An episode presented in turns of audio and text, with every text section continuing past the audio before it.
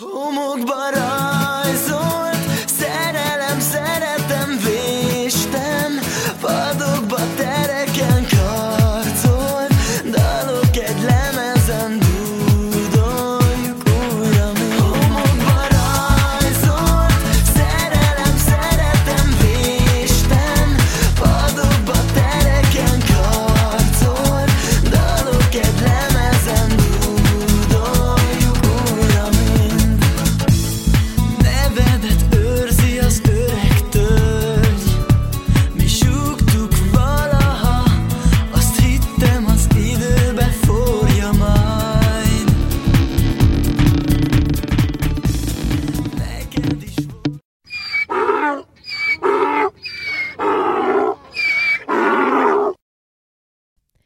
Üdvözlünk mindenkit a Kritikán felüli legújabb epizódjában, én Reni vagyok. Én pedig Zsolt.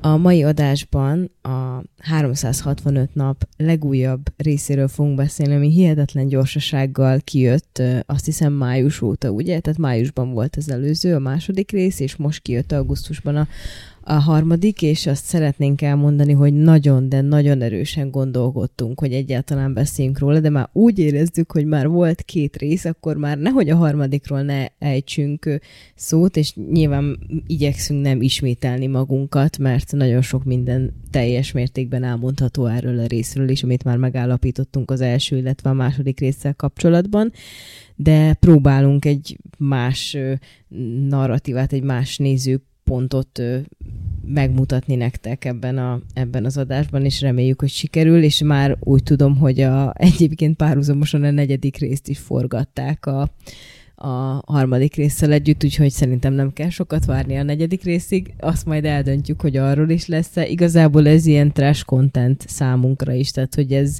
ez ilyen, egy bu- igazából, hogy őszinték legyünk, ilyen, ilyen buliból, ilyen headsből ö, választottuk a, az első részt is, hogy na, akkor beszéljünk róla. De hogy már annyira, nem tudom, én, én, én mondtam, hogy csináljunk, mert hogy olyan béna lenne, hogy, ne, hogy az első kettőről beszélgetünk, és a harmadik, negyedikről nem, vagy hát a harmadikról nem, negyediket még nem döntöttük el, de valószínűleg ezen az alapon lehet, hogy arról is fogunk egy pár szót ejteni. De mindegy, szóval ennyi az előzménye ennek a, ennek a dolognak. Hát én azért kikérném magamnak, mert nyilván van ez a katasztrófa turizmus, amit már megbeszéltük, akkor megbeszéltünk a korábbi részeknél, meg ez a hate watch, de azt is megbeszéltük, hogy tanulságokkal szolgálhat, mert nagyon népszerű, és hogy miből áll ez a népszerűség, ez még mindig érdekes. Már beszéltünk egy csomót róla, de talán most lesznek új szempontok, amiket fel lehet vetni. Minden esetre az érdekes, hogy a regényből, a regényből három rész van, tehát ott már kijött a befejező rész, ezt nem tudom, hogy Blanka Lipinska, az író, írónő az akarja folytatni, de a film az úgy ér véget, ez a harmadik rész, hogy, hogy sejthetjük, hogy lesz folytatás, ha van rá igény, és mivel eddig bejöttek, rohadt nagy nézettséget produkált a Netflixen, ezért gondolom, hogy mibe kerül, azt már leforgatni. Ö, energiát se tesznek bele sokat, ö, pénzt már lehet, hogy meg kell, lehet, hogy már meg kell fizetni ezeket a színészeket, hát már elég híresek lettek, Hát nem? igen. Igen, igen. Na jó, hát röviden tömören ez a rész arról szól, hogy Nacho vagy Massimo, nem? De, ez teljesen jól összefoglalja ez az egy mondat, hogy kit válasszunk a, a farkast, vagy a mi- mit mond, a bárányt? Ez, a, ez akkora dilemma, mint az Edward, meg a... Most elfelejtettem a nevét a Twilight-ba, ki volt a... a ki volt a Hmm. másik? Láma. Nem, hát ő volt a Olyan farkas. arcom van, mint a Ja, lámának. Ö, Ő volt a, tehát a farkas vagy a vámpír. Igen. De, de egyébként most tényleg összehasonlítva, csak így beugranak jelenetek, hogy, hogy én azt, azt se szerettem, de, de hogy mennyivel minőségibb volt, nem? Hát igen, és pedig azt is, hogy, hogy lehet szidni kvázi azért, hogy nem minőségű, de hát ez a film, ez tényleg én is azt érzem, hogy annyira a kritikán aluli, hogy, hogy, hogy ez már nehéz hát szószálni a valahogy, valahogy negatív irányban. Igen, de, de egyébként hozza a színvonalát ez a harmadik rész is, ugyanúgy nagyon sok ilyen kör, körfelvételt a alkalmaz, tehát hogy konkrétan már néha szédültem, folyamatosan forog körbe a kamera, meg nagyon sok panoráma van benne, ugye megint, hogy lássuk, azt- hogy milyen gyönyörű tájakon imádja. forgatunk, nagyon sok benne a fényűzés, az alkohol, a jó kaják, akkor a rengeteg zene, tehát hogy ugye kispórolták meg inkább a, kom- a hogy mondják, m, párbeszédeket, ö, szóval, hogy Ez, ez, ez a videóklip érted, ez Igen, a, csak pornóval. Bár egy csomó videóklip ugye pont a vakmeleg kapcsán jutott eszünkbe, hogy igazából hasonlít már a 365 napra. Igen. Annyit azért nem mutat, de elég hasonlít. Hogy említetted ezt a körözést egyébként, hogy mennyire nincs a rendezőknek stílusérzékük, hogy elkezdik használni, ugye legelőször az első részben volt, amikor történt egy tragikus eset, meghalt az apja. Tehát Igen. valami durva dráma történik. Itt is az elején, amikor ott a temetésnél meg azt hisszük, hogy szegény Laura halt meg, de nem csak az ikertestvérét gyászolják, de aztán elkezdik használni a kajálásnál is, amikor Laura hazamegy, és egy jót beszélget a szüleivel. Mi- Nagyon sok helyen használják. Tehát, hogy, már hogy nem értem, van. hogy, hogy most akkor mit akar ezzel kifejezni, hogy neki mit jelent ez a, ez a kö- körbe-körbe bemutatom. Hát, a... hogy, hogy, hogy lássad minden pontból a, a jelenetet. hát jó, csak ennek fontos, hogy a- hagyományosan van ne, egy a színésznőnek stílusértéke. ne csak a jobb arcát, hanem a balt Ah. is észrevegyük. Hát észrevettük mindenét, mert kb. most ő mutatta meg legjobban magát. Szerintem eddig is meg volt mutatva például a melle. Tehát ez nem volt új Jó, de hogy ebben a részben Massimóból nem láttunk annyit például, és Nacho-ból is csak azt a... Tehát mintha most Hmm, a ez igaz. Laurát.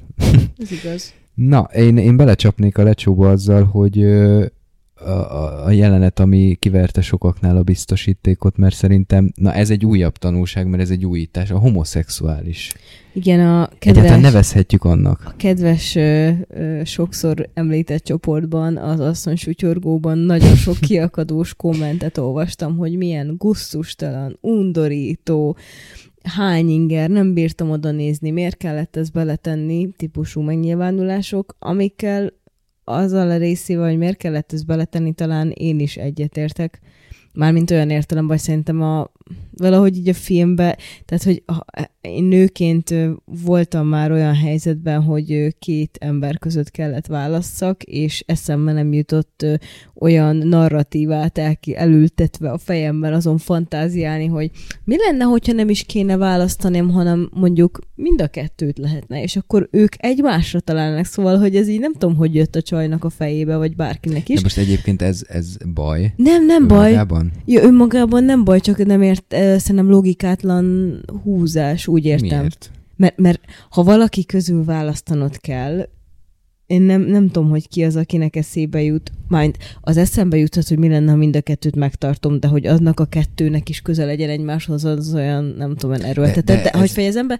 Viszont a, magával a jelenettel, mint olyannal nem tudom azt mondani, hogy bajom van, de ez szerintem csak is annak köszönhető, hogy ám bár nekem nem eseteim ez a, ez a két férfi, de hogy szép férfiak, tehát ö, objektíven ö, csinosak és ö, szépek, bár a Massimónak még az arca sem szép, és Hát hogy ne arra, hogy Massimónak szebb az arca, mint Nacho-nak. most hülye vagy? Nacho-nak a, a óra felett ne, nem igazán. Na jó, ezt majd, ezt majd megbeszéljük, ez egyéni Hát hát most, most nem, akar, most kérdése, de ne nem, nem hülyeskedj akarom már. meg, most, most férfi szemmel nézem, hogy neki a, a szemei azok így túlságosan távolulnak, most esztétikailag Hát nézzük. de milyen szép szeme van már a Nacho-nak, meg ilyen, ilyen majomfeje van, nem most tudom. most Vagy fordítva, fordítva mondtad. mondom, igen. Szóval a Massimónak olyan agresszív. Hát de az csak a szerepe. Mm, nem tudom, nekem Hát a Nacho-nak meg túl távol ül, tehát szokták mondani, most nekem ni- nincs nem, most nem fogok szabadkozni egyébként, mert ezek a világ összes pénzét és nőit leakasztják, tehát most nem, nem fogok szabadkozni azért, mert csúnyát mondok, ez, hogy most tényleg ez csak szimplán esztétikai szempontból, ha nézem, nem ronda emberek természetesen egyik nem, sem. nem rondák, Csak hogyha csak összehasonlítom a kettőt, akkor a Nacho-nak a, a, ott tényleg ott a, a, a szeme része az, az nem annyira esztétikus, mint Mi a van? Massimo. pont, Most de- de nem. pont az a szép, tehát Jó. körülbelül az az egyetlen vonzó. De hogy a, a nekem, nekem nőként ö, a, a Massimo túl túl merev. De ez, De ez nem a úgy, szerepe... nem, túl, nem úgy értve, hanem a, például az arcvonásai nagyon kemények, ilyen nagyon sarkos álla van. Tehát a, a Nacho-nak is van, a, látszik az állkapcsa, de hogy a Massimónak minden olyan nagyon szögletes. És, Jó, de hát már csak azért is, mert mindig idegbe van. Hát igen, de... de A maffia vezér most tök mindegy, ez egy játszott szerep. A játszott szerepébe számomra nem vonzó, hanem ilyen agresszív állat. Na, írjátok meg, hogy nektek melyik és, és miért. Team Nacho. Ide, idáig jutottunk a nem tudom 30 a valányadik adásra. Ö, visszatérve a homoszexualitásra, most értem, Ez hogy nem homoszexualitás, szerintem. a homoszexuális jelenetre, na. Jó, tehát nem a szereplők, homo- Szexuális.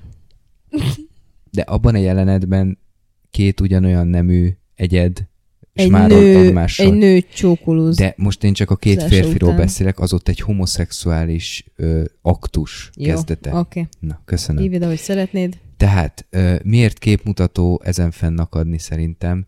Mert ugyanebben a filmben benne van az, hogy ö, Laura is ö, bátorítja Massimót, meg láthatóan Massimónak is tetszik, ami már volt egy korábbi részben, hogy Laura esetleg egy másik nővel, vagy legalábbis ők egy másik nő előtt csinálnak valamit. Tehát a leszbikusság az már megjelent ebben a műben, mert Laura eljátsza ezt a szerepet, és az megtörtént a művilág, a mű, a filmvilágán belül, már nehéz műnek nevezni. a, a Laura egyszer, vagy fordítva a barátnője poénkodik, nem a Laura poénkodik, hogy legközelebb szóljatok. Még a második Igen. részben. Szóval itt felmerül a... Hogy az Olgának, hogy nem száll le be, nem? Igen, valami ilyesmi. Ja, nem, a Massimo mondta az Olgának, hogy Ja, legközelebb. ja. Na, szóval, tehát, hogy, hogy ezen nem akad fönn senki? Igen. Tehát ez milyen kettős mérce tényleg, és erről beszéltünk, hogy, hogy vajon ez miért lehet, és egyébként tényleg a valóságban azt látom, hogy a leszbikusság az, az ö, olyan módon elfogadott, mint férfi fantázia, a homoszexualitás két férfi között az meg nem fogadott el, mint női fantázia. Tehát most szerintem azzal, hogy egy film megjelenít fant, ez a legkisebb gond egyébként a filmben. Ö, úgyhogy én, én ezen nem akadnék fönn. És ö, amiért egyébként mesteri húzás, marketing szempontból, az, hogy megint sikerült valami olyat találni, hogy már Amiről a beszélni szexjelenetek nem fognak. verik ki a biztosítékot, de ez, ez kiveri, viszont védve vannak, úgymond, a, az ős konzervatívok előtt, mert azt mondhatják, hogy hát ez egy álomfantázia. És ugye meg sem mutatnak már annyi, hanem egy, hát egy elég durva csókot mondjuk a két férfi között, de hogy ennél tovább nem mennek. Tehát e- ez megint Ráadásul generálja a nézettséget. Arra a, felülnek arra a vonatra, hogy szokták mondani? Meglo- Meg- meglovagolják azt a hullámot. De a vonatra is felszoktak. Igen. De hogy a meglova- meglovagolják a hullámot, az azért jobb, mert a Nacho az hullámlovas. Igen.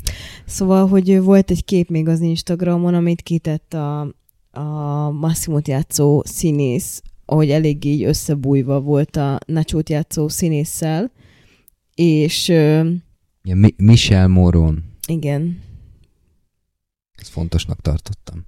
és ö, ez csak azért érdekes, mert hogy ugye az is botrány keltett, hogy jaj, akkor ők lehet, hogy együtt vannak, meg lehet, hogy melegek, ami még így is lehetséges, én egyébként nem emlékszem, mint ha cáfolták volna akkor, hogy ez, ez így lenne.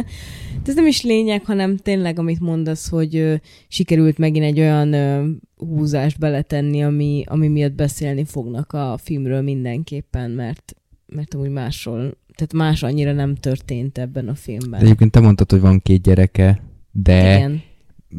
Tudjuk, mint tudjuk, még ez sem feltétlenül jelenti azt egyébként, hogy valaki nem, vagy, vagy legalábbis nem biszexuális, de en- engem megmondom, hogy nem érdekel, hogy a maga a személy, most az általa játszott szerep, az asztalra letett film, tényleg a magánéletében aztán azt csinál, amit akar, engem ez annyira nem, nem érdekel.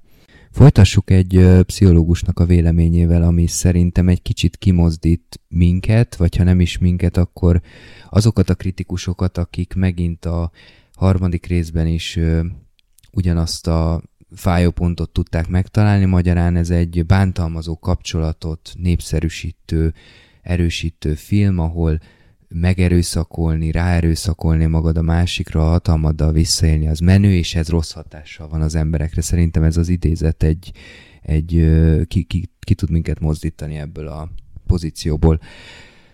Holly Richmond, PhD, szomatikus pszichológus és okleves, okleveles szexterapeuta szerint azért nem ördögtől való a sorozat. Arra hívja fel a figyelmet, a cselekmény teljesen kitalált, így a 365 nap alapvetően egy forró romantikus regény, ezáltal a filmekkel együtt nyugodtan élvezhetjük úgy, ahogy van. Richmond szerint a párok az újdonság varázsát vihetik át egy hosszú távú kapcsolatba, ha olyan szerepet játszanak, mint Laura és Massimo találkozása. Az ilyen jellegű szerepjátékok és szexuális fantáziák képesek fellobbantani a szikrát egy kapcsolatban, és az inspiráló hatása miatt nézik meg annyian a filmeket. Egyeseket szexuálisan felizgat a gondolat, hogy egy szexi, de ismerős pasi vagy a párjuk elrabolja őket, vagy eljátsza a gazdag milliárdost. Idézet következik, a való életben sok nő számára azért működik olyan jól, mert ez egy fantázia, ami azt jelenti, mi irányíthatjuk a végét. Pontosan tudjuk, mi fog történni, és hogy minden rendben lesz. Mondja Richmond, aki lényegében azt mondja, normális, ha a film kapcsán szeretnénk otthon, biztonságos keretek között kiélni a szexuális vágyainkat. Ez egy cikkből van, ami a ö, glamour, talán a glamournak az oldalán jelent meg, de majd bemásolom ezt a dolgot. Na, mi, mit gondolsz erről? Ezt így el tudjuk fogadni? Um, azért nehéz erről erről így beszélni, mert amiket állít, azok részben lehetnek igazak. Tehát én tényleg el tudom képzelni, hogy van, vannak olyan párok, akik már nagyon régóta együtt vannak, vagy hát nem is kell, hogy régóta együtt legyenek, csak úgy érzik, hogy fel kell frissíteni ők a szexuális életüket, és rájuk egy ilyen, egy ilyen mű, egy ilyen alkotás pozitív hatással lehet, és ezen felbuzdulva felpesdítik a szexuális életüket. Hát, hogy ötleteket kapnak konkrétan, Igen. ha nem is ugyanazt játsszák el, de más. Igen, viszont nem tudok elmenni amellett, hogy a méltán híres, és többször általam, általam többször említett asszony sutyorgó csoportban nap mint nap hány olyan posztot olvasok, hogy akár a férje, akár a barátja bántja a nőt, és segítséget kér, vagy akár tippeket, vagy, vagy csak egyszerűen csak le, mindig ez a téma, hogy csak le akartam írni, és persze kommentekben megkapja a névtelen kérdező, hogy ne gondolkodj, menekülj, mert én is így jártam, velem is ez volt, stb. Még most lépjél le. Szóval azért a legtöbb olyan kapcsolat, ahol a bántalmazás tényleg konkrétan felmerülött, nem más szimókról van szó, és nem a tenyerén hordozó milliárdosokról, aki egyébként valóban érzelmileg bántalmazza a Laurát, tehát erről ez egész, tehát ez egészen pontosan van megfogalmazva, tehát tényleg ez történik. Ennek ellenére azért a legtöbb nő cserélne a Laurával, hiszen olyan luxus körülmények között kaphatja ezt az érzelmi bántalmazást, hogy a legtöbb nő feladná érte akár a boldog párkapcsolatát, és én úgy gondolom. És ezért, ezért ez, ne, ezért ez nem jó. Több, több mond, dolgot említettem, mivel vitatkoznék, vagy kiegészíteném. Az asszonysutyorgós posztokra reagálva azt mondanám, hogy hát ott egyértelmű helyzet, természetesen, de hogy szerintem itt ez a pszichológus arról beszél, amikor ugye megegyeznek ebben a párok. Tehát mindkettő azt akarja, mert létezik olyan férfi, aki szeret így viselkedni, akár napközben, akár az ágyban, kiterjesztve a szexuális életüket. Van olyan nő, aki szereti, ha így viselkednek vele, és ha ebben megegyeznek, akkor nyilvánvalóan az már nem bántalmazás, mert mindketten ezt akarják, és hallunk durvább fétisekről, esetekről is, tehát hogy, hogy azért nem ez a legdurvább. Másrészt, amit mondtál, hogy ez érdekes, nekem a Laura maximum a, az első film, első fél órájáig volt valamiféle áldozat szerepben, mert utána kiderült, hogy Massimo gyakorlatilag az összes vágyát betöltötte, ugye a film is így vezeti fel, hogy volt az az első barátja, aki inkább videójátékozik, vagy nem tudom, mit csinált. De most is ezt éli meg a Laura, csak nem videójátékozik a párja, hanem ö, súlyos ö, horderejű maffia ügyekben vesz részt. Tehát mondjuk tárgyalás közben megdöngeti de... Hosszú könyörgés után. Hosszú könyörgés, hát elmegy előtte Laura, föláll a, a tárgyalás közepéről, és, és megdöngeti. Halkabban! Igen, na, de még annyit akartam hozzáfűzni, hogy Eszter Perel, uh, uh, pszichológus, abban nem vagyok benne, szerintem ö, szexuálpszichológus is, de most nem akarok hülyeséget mondani. Ö, Pont a nemrégiben három napja rakott ki egy posztot Instagramra, hogy ö, ha, tehát arra tippeket adva, hogy hogyan vezest be a szerepjátékot a kapcsolatodba, és akkor vannak ilyen főpontok, hogy ö, ö, meg kell győződni a, tehát hogy ö, mm, meg kell bizonyosodni a, a másiknak a szándékairól, meg hogy mit szeretne, illetve olyan tippek, hogy ö, talk more and try more, tehát hogy beszélj többet és próbálj többet, de nyilván itt alpontok is vannak, most nem fogom őket felolvasni, meg lefordítani, meg működjetek együtt az új ötletekkel kapcsolatban. Tehát, hogy én azt gondolom, hogy olyan értelemben ennek a pszichológusnak is igaza van, nem a, akit felolvastál, hogyha ha ez két ember között partneri szinten működik, akkor el tudom képzelni, hogy bármi, tehát, hogy tehát akár az is felfűthet egy kapcsolatot, hogy elmennek vásárolni a, nem tudom, a Tesco-ba, és akkor a kiszolgáló olyan... Kíváncsiak, ez hova ő fog. Ö, olyan, nem tudom, olyan megjegyzést tesz, vagy olyan ruhában van, hogy a férfinak bejön, hogy ilyen legyen a nőjén, és akkor őszintén elmondja neki, hogy figyelj csak, én ma láttam egy nőt, aki ilyen ruhába volt, és mit szólnál szerezni egy ilyen ruhát, mert szerintem ebbe iszonyat szexi lennél, és akkor ők nem tudom, szerepjáték. Ja, mármint a saját nőjének, mert látott valamit a Tesco-ba. Igen. Ja. De most, Tesco-s. most nagyon ilyen, a Tesco-ba el, most direkt ilyen random összetettem dolgokat a fejembe, amik így És, és milyen jó, elmenne a Tesco-ba dolgozni egy hónapig, hogy feldobják a szexuális életüket. Na, nem? hát igen. És még munkaerő is van.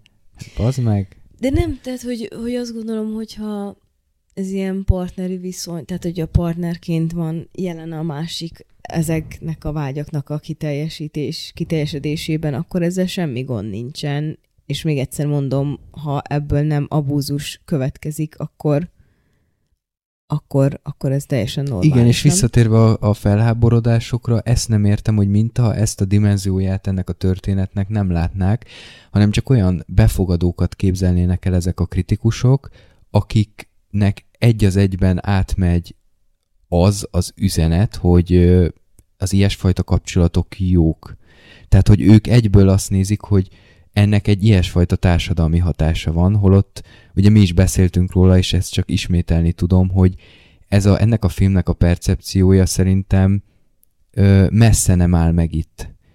Lehet, hogy van egy ilyen vonulata, hogy vannak olyan emberek, akik egy az egybe bár, bár furcsálnám, de lehet, hogy van ilyen, hogy van egy ilyen réteg, hogy egy az egybe ezt let, tehát meg tudják valósítani a valóság, vagy belőlük, de akkor megint, tehát a videójátékok meg az akciófilmek akkor ö, erőszakossá tesznek, tehát körülbelül akkor ez jön ki belőle, és látjuk, hogy, hogy ez nem ilyen egyszerű, ez nem így működik, hanem ennél a filmnél sokkal inkább vannak olyanok, mint mi, trash fogyasztók, jót rögünk rajta, vannak olyanok, akik rajongók, de olvasom a kommenteket, és akkor most itt fel is olvasnék a, a könyv, könyvhöz kapcsolódóan egy kommentet, hogy ha bár rajongók, de nagyon érdekes megállapításokat tesznek a karakterekre. Hát itt van egy például. Azt hiszem eddig ez volt a legjobb rész az előzőekhez hez képest. Még mindig igazán megosztó a könyv. Azt hiszem maga a történet amúgy nagyon jó, sajnos a kivitelezés valami iszonyat szörnyű, a harmadik részben azért feltűnik egy kis fejlődés, ám még ebbe a részben is ide-oda rabolgatják, pont. Innen már nem igazán tudtam komolyan venni, Lau- Laura még mindig egy iszonyat buta nő számomra, végig Nacho-nak szurkoltam, mert ő viszont kicsit megfogott és bírtam, de titkon reménykedtem benne, feltűnik egy újabb karakter, és ő rabolja el Nacho-t Ra- Laurától. Massimo, mintha egy teljesen új karakter lett volna, hm, itt tényleg volt megint minden, de végre vége, és itt még folytatja, de a lényeg benne volt, tehát hogy láthatóan nagyon érdeklődik a könyv iránt, ők a gerince az olvasóközönségnek, ezek a típusú olvasók, de mégis nagyon kritikusan szemlél, és, egy csomó ilyen kommentet olvastam, hogy, hogy ilyen, ilyen nagyon nagy beleélése, hogy de úristen, ez a Laura, ez hogy lehet ennyire buta nő, meg hogy viselkedhet így, tehát, hogy még ez a réteg is van.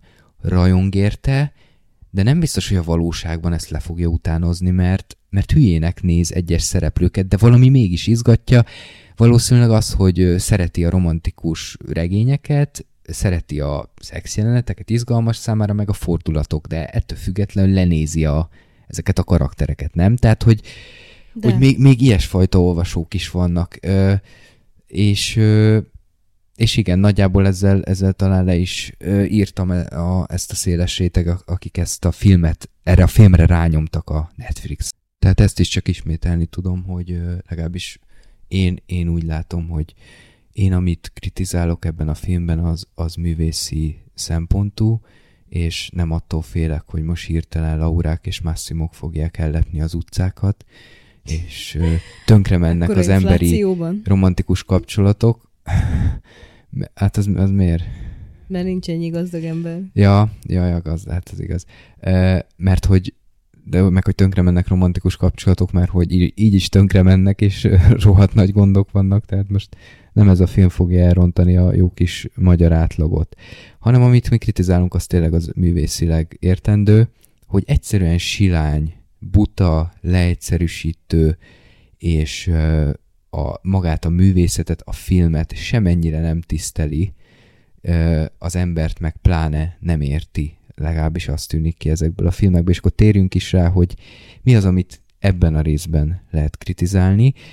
Tele van aranyköpésekkel, ahol, ahol mintha megpróbálnának valamit mondani, de nem sikerül, mert, mert annyira gagyi, vagy magá a, kont, a film kontextusában ö, ütközik ki, hogy mennyire semmit mondó az a, az a frázis, ami elhangzik. Tehát például Laura, ugye az a fő konfliktus, hogy egy kicsit megint elhidegül. Kicsit nagyon Massimótól. Mi, miért hidegül el? Azt tudjuk? Ö, hát, ha jól emlékszem, akkor azért, mert ö, nem foglalkozik vele. Nem? A, az már az előző részben is ugye volt. Igen, ö, tehát hogy- hogy a, a, a bizniszsel foglalkozik leginkább, és hogy illetve, hogy ö, hogy volt ez a közös traumájuk, amiket a, amit a Laura igazából kisajátított, hogy az első rész végén ugye ő terhes volt, de nem szólt a Massimónak, és amikor őt elrabolták, akkor így valahogy elvetélt, vagy nem tudom.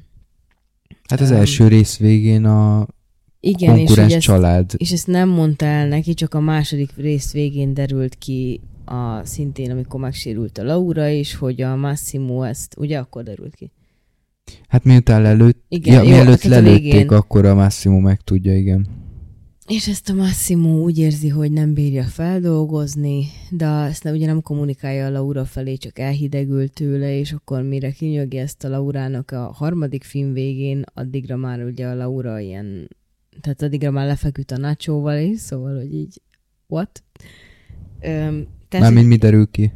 Hát az, hogy a, az elhidegülés az azért van, mert a Massimo nem tudta helyén kezelni ezt az egész elvetélés dolgot, és hogy ő úgy érezte, hogy igazából legalábbis nekem ez jött át, hogy ő, ő férfiként nem tudta megvédeni a Laurát, és ezért ő elbukott, és ezt a traumát se kommunikálni nem tudja a Laura felé, se feldolgozni nem tudja egy önmagában. Tehát igazából ő is egy vergődő ő, be, be van zárva a saját lelkébe. Hát meg az ex-nője lövi le aztán a második rész végén, tehát az is részben az ő hibája. Igen, igen, tehát hogy ő nem tudta megvédeni, tehát egy, az a kép, amit saját magáról alkotott, hogy ő majd megvédi a Laurát mindig, az ő őrangyalát, az, az képtelen. És Képtelen megint rájátszanak erre a arhetipikus fordulatra, meg arhetipikus férfi képre, hogy ez a kemény férfi, aki nem tud az érzelmeiről beszélni, mert Így hogy a van. film végén mind a kettő kitárulkozik, és ezért is izgul a néző, meg olyan nehéz dönteni, hogy de hát a Massimo említette, hogy kisfiú korában mit mesélt neki az apja, milyen jó mondása volt, ugye, hogyha valamit nagyon szeretsz, azt el tudod engedni.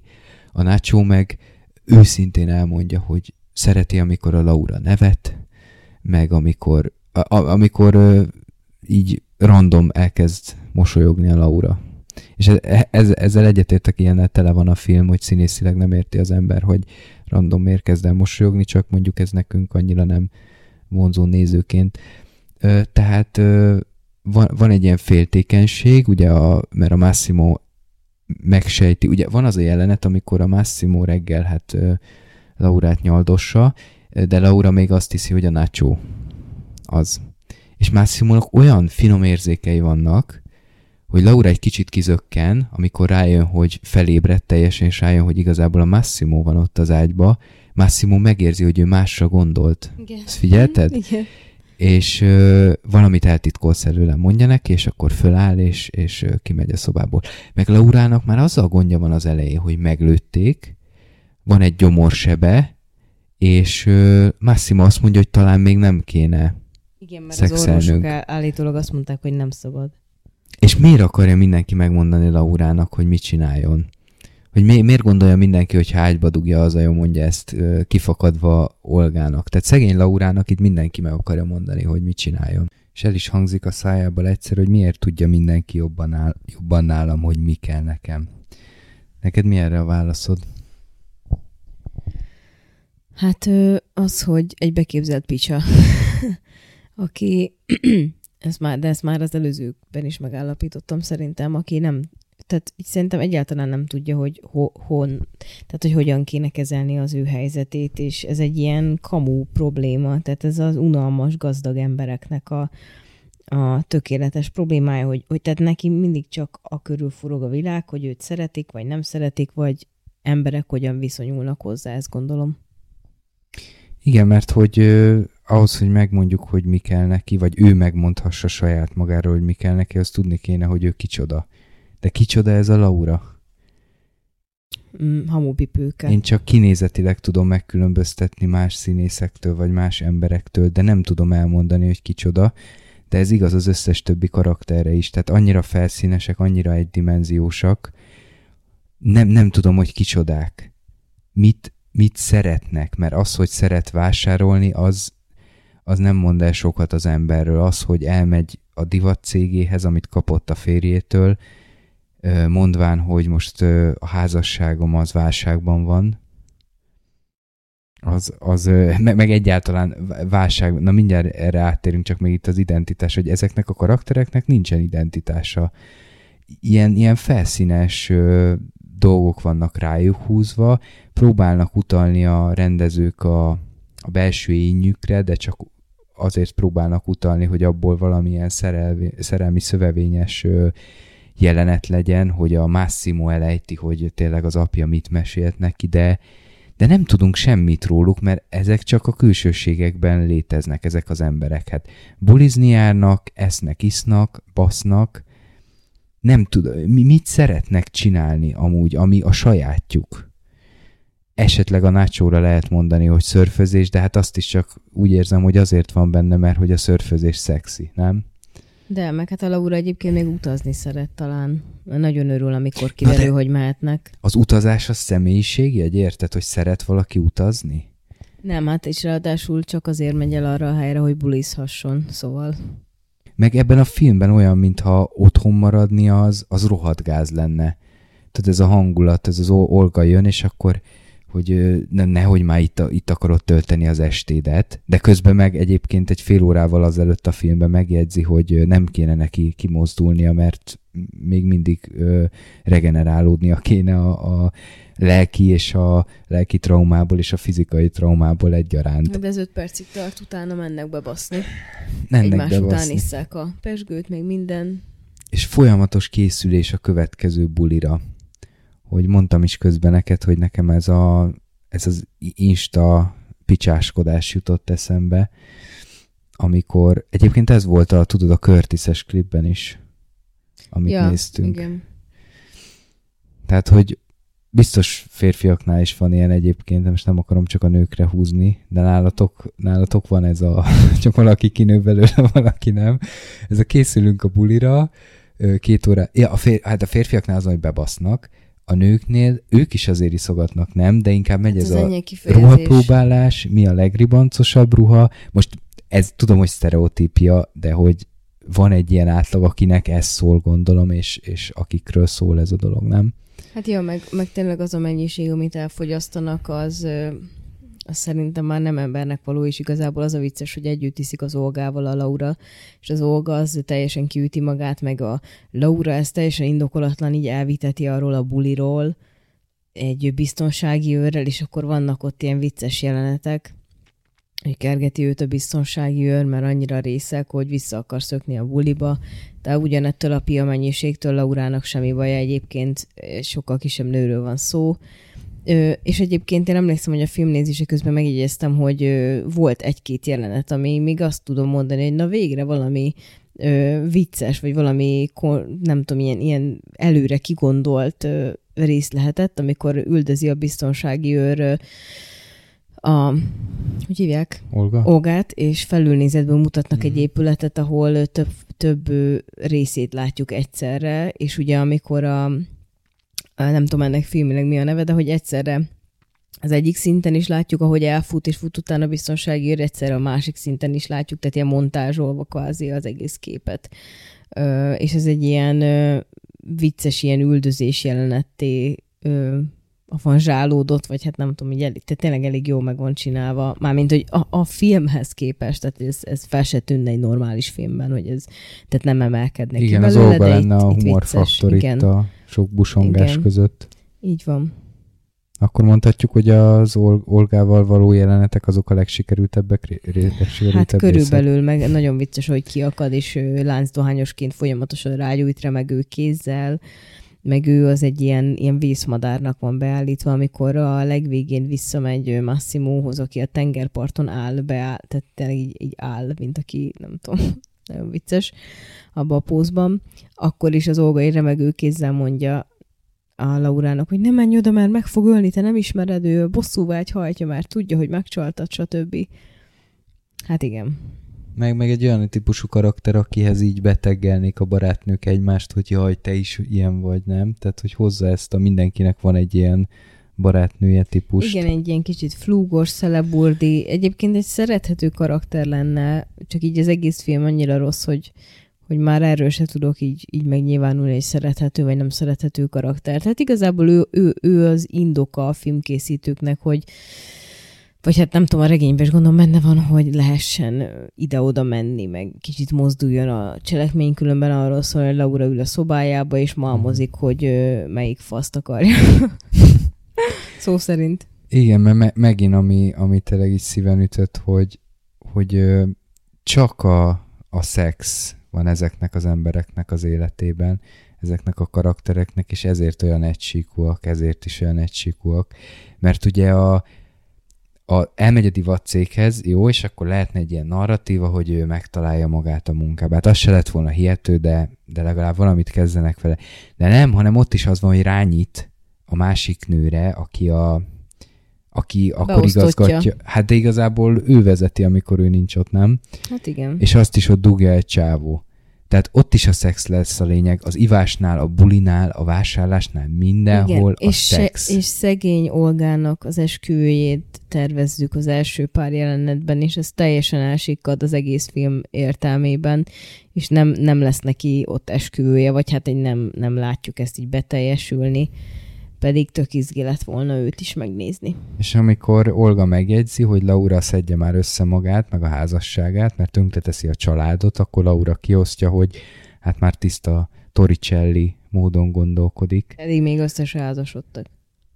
Igen, és hát mondjuk jogosan félti azt, hogy tehát ugye ez Olga, meg a, ez a Dominico, ez a, ez a szegény ember Laurája és Massimója, tehát ők, ők, ők ezek az egyszerűsített hétköznapi, ve- velük jobban tudunk, az, ők is egy dimenzió, ők e- másfél dimenziósak, mert kinézetre legalább tudod, közelebb állnak a hétköznapi emberhez, meg viselkedésben. Pedig ugyanolyan gazdagok, szóval nem, Hát arra abban abban nem. nincs különbség De csak szerintem. kapták. Kapták Hát ezt a igen. gazdagságot. Tényleg, ami veretés megy, meg ami luxus megy itt, az, az egészen elképesztő. Házasságról beszéltünk, és ez a házassági válság, de, de, de már megint kimondva is, is röhelyes, de hogy ez a film középpontjában áll, mert hogy egyáltalán házasságnak nevezhető ez Massimo és Laura között? Hát nem, én még mindig ugyanezt az elraboltam egy csajt, aki, akivel le akarom élni az életemet, és legyen a tehát kvázi legyen a szolgám narratívát érzem a mai napig, úgyhogy én ezt nem nevezném házasságnak, mert, mert nincs, tehát nem beszélgettek soha, tehát tényleg egyébként őszintén szóval már a Nachohoz több köze van a Laurának érzelmileg, meg nem tudom így intellektuálisan, mint a, mint a Massimohoz, szóval nem tudom, hogy miből állhat egy ilyen házasság, szexből. Hát amilyen felszínesek az ember, ezek az emberek, olyan felszínesek a kapcsolataik is. Tehát ilyen mondatok hangzanak el, hogy szétesik a házasságom, ezért inkább a munkára koncentrálok, a nő önzősége tartja össze a házasságot, ugye ez az anyja szájából, a nő, aki mindent felad egy férfiért, sosem lesz boldog. Szétesik a házasságom, ugye erről már beszéltünk, de hogy, hogy tényleg még egyszer, hogy miért esik szét a házassága? Mert volt egy rosszul sikerült reggeli szex jelenet? Mert a trauma annyira nem hiteles, mert érdekes módon úgy a második részben nem nagyon láttam Laurán, hogy szenved azért, mert elvesztette a gyerekét, sőt, itt is igazából Massimo látom, ő hozza mindig fel, Laura meg így, így kicsit elszontyolodik, de ennyi. Aztán meg azon gondolkodik, hogy Nacho vagy Massimo. Tehát nem ilyen az a nő, Igen, aki... mert egyébként a nő inkább hárítja ezt a dolgot, azt el tudom képzelni. Ah, De hát ez a film nem ennyire mély, nem? Hát nem, nem, nem, de így a való életben egyébként meg... Na, vitatkoztunk egyet a film közben, mondta az anyja, hazamegy a Laura, ugye, a szüleihez, és elkezdenek úgy beszélni az egész helyzetéről, mintha ez egy tipikus ö, kapcsolat lenne, és tényleg a lány hazamegy tanácsot kérni. A szülei azok mikor reflektáltak arra, hogy ö, egyébként hogy jött össze a Massimoval? Hogy el lett rabolva? Miért kezelik úgy ezt a helyzetet, és ezt a házasságot, és a, ezt a dilemmát, hogy Nacho vagy Massimo, mintha ez egy teljesen tipikus párkapcsolat lenne. Azért szerintem, mert nem tudják, hogy hogy jött össze a, a lányuk ezzel a férfival. Ennyire Hát egyszerű. de nem tűnt fel nekik, hogy csak így eltűnt meg, dúsgazdag lett hirtelen, meg jó, nem emlékszem, hogy volt lekommunikálva az első részben, megmondom őszintén. De minden esetre az anyja ad egy tanácsot. Egyrészt azt, hogy képzelj el, hogy Massimoval nem házas, és úgy kitálasztana. És ha ezt tudni fogja, akkor tudni fogja a döntését. Köszi szépen, meg. Tehát ilyen tanácsokat ad a, az anyja, de aztán mond egy érdekesebbet legalább, hogy amit az előbb említettem, a nő önzősége tartja össze a házasságot. És ugye azt is mondja, hogy ha erre koncentrál, akkor fontos lesz neki a kapcsolat is.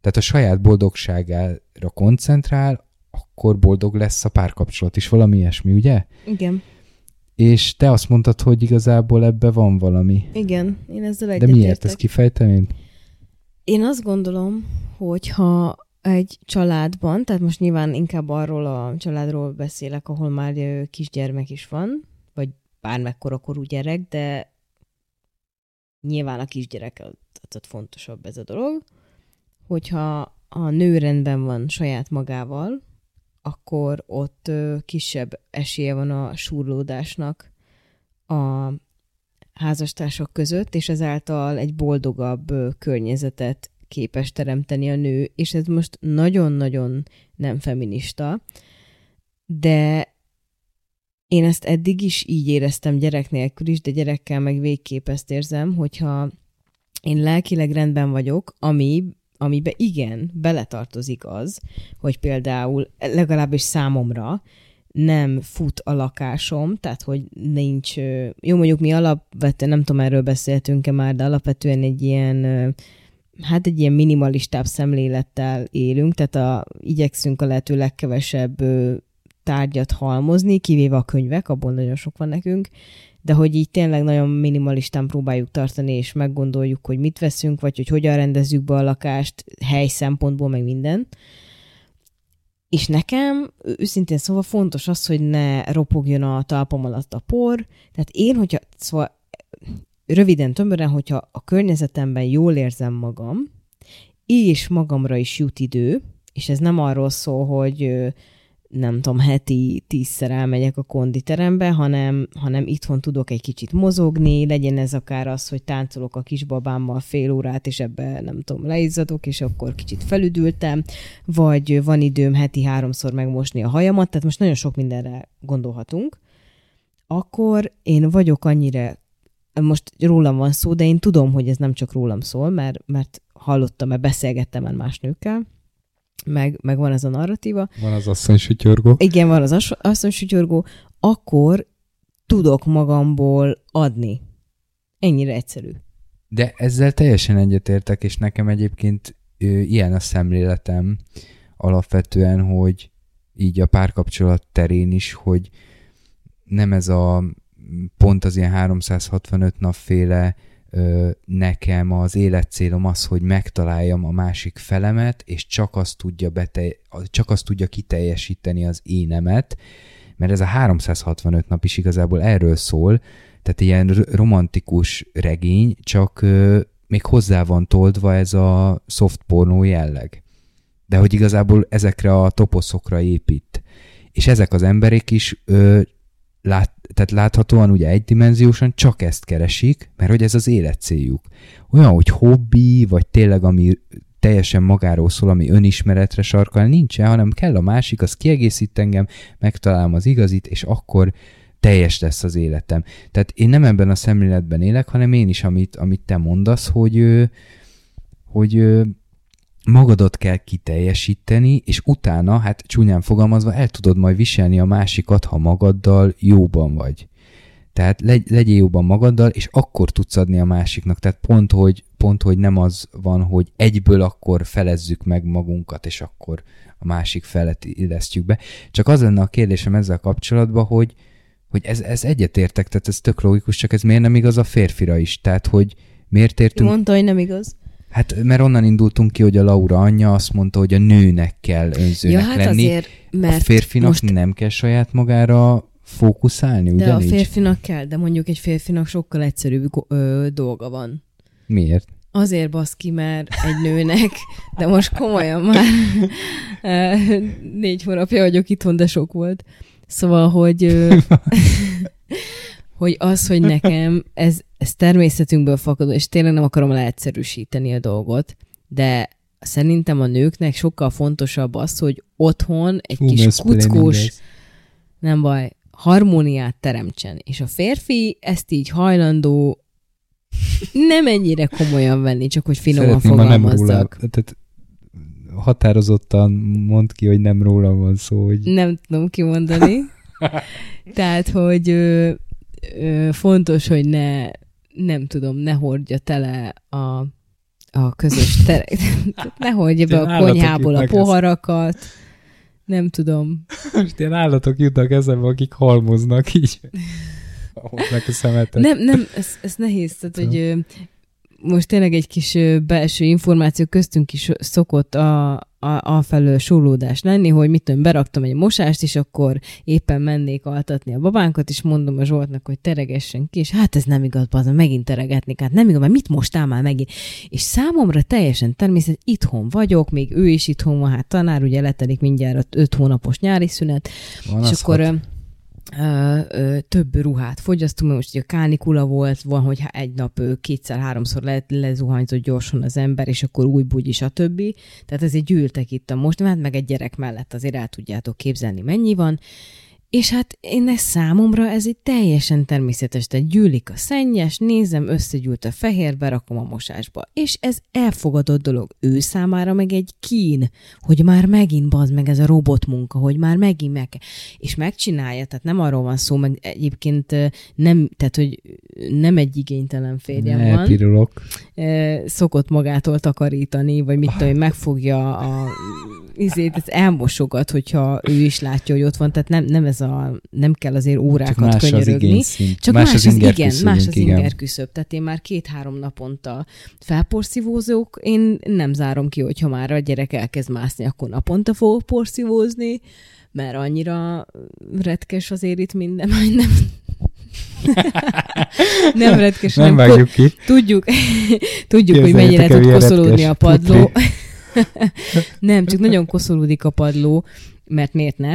Szóval, hogy engem, engem ezek a dolgok szerintem sokkal jobban zavarnak, mint ők. De én azt gondolom, hogy ez valahogy a természetünkből adódóan ter- természetes, de cáfoljatok meg. És tudom, hogy vannak anyák, akik, vagy nem, nem is kell, hogy anyák, nők, akik, akik, akiket annyira nem zavar, hogy egy kicsit nagyobb rendetlenség van. Én ez biztos, hogy otthonról is hozom, meg számomra esztétikus az, hogyha nincs túl zsófóva a lakásom, és még pláne tiszta is.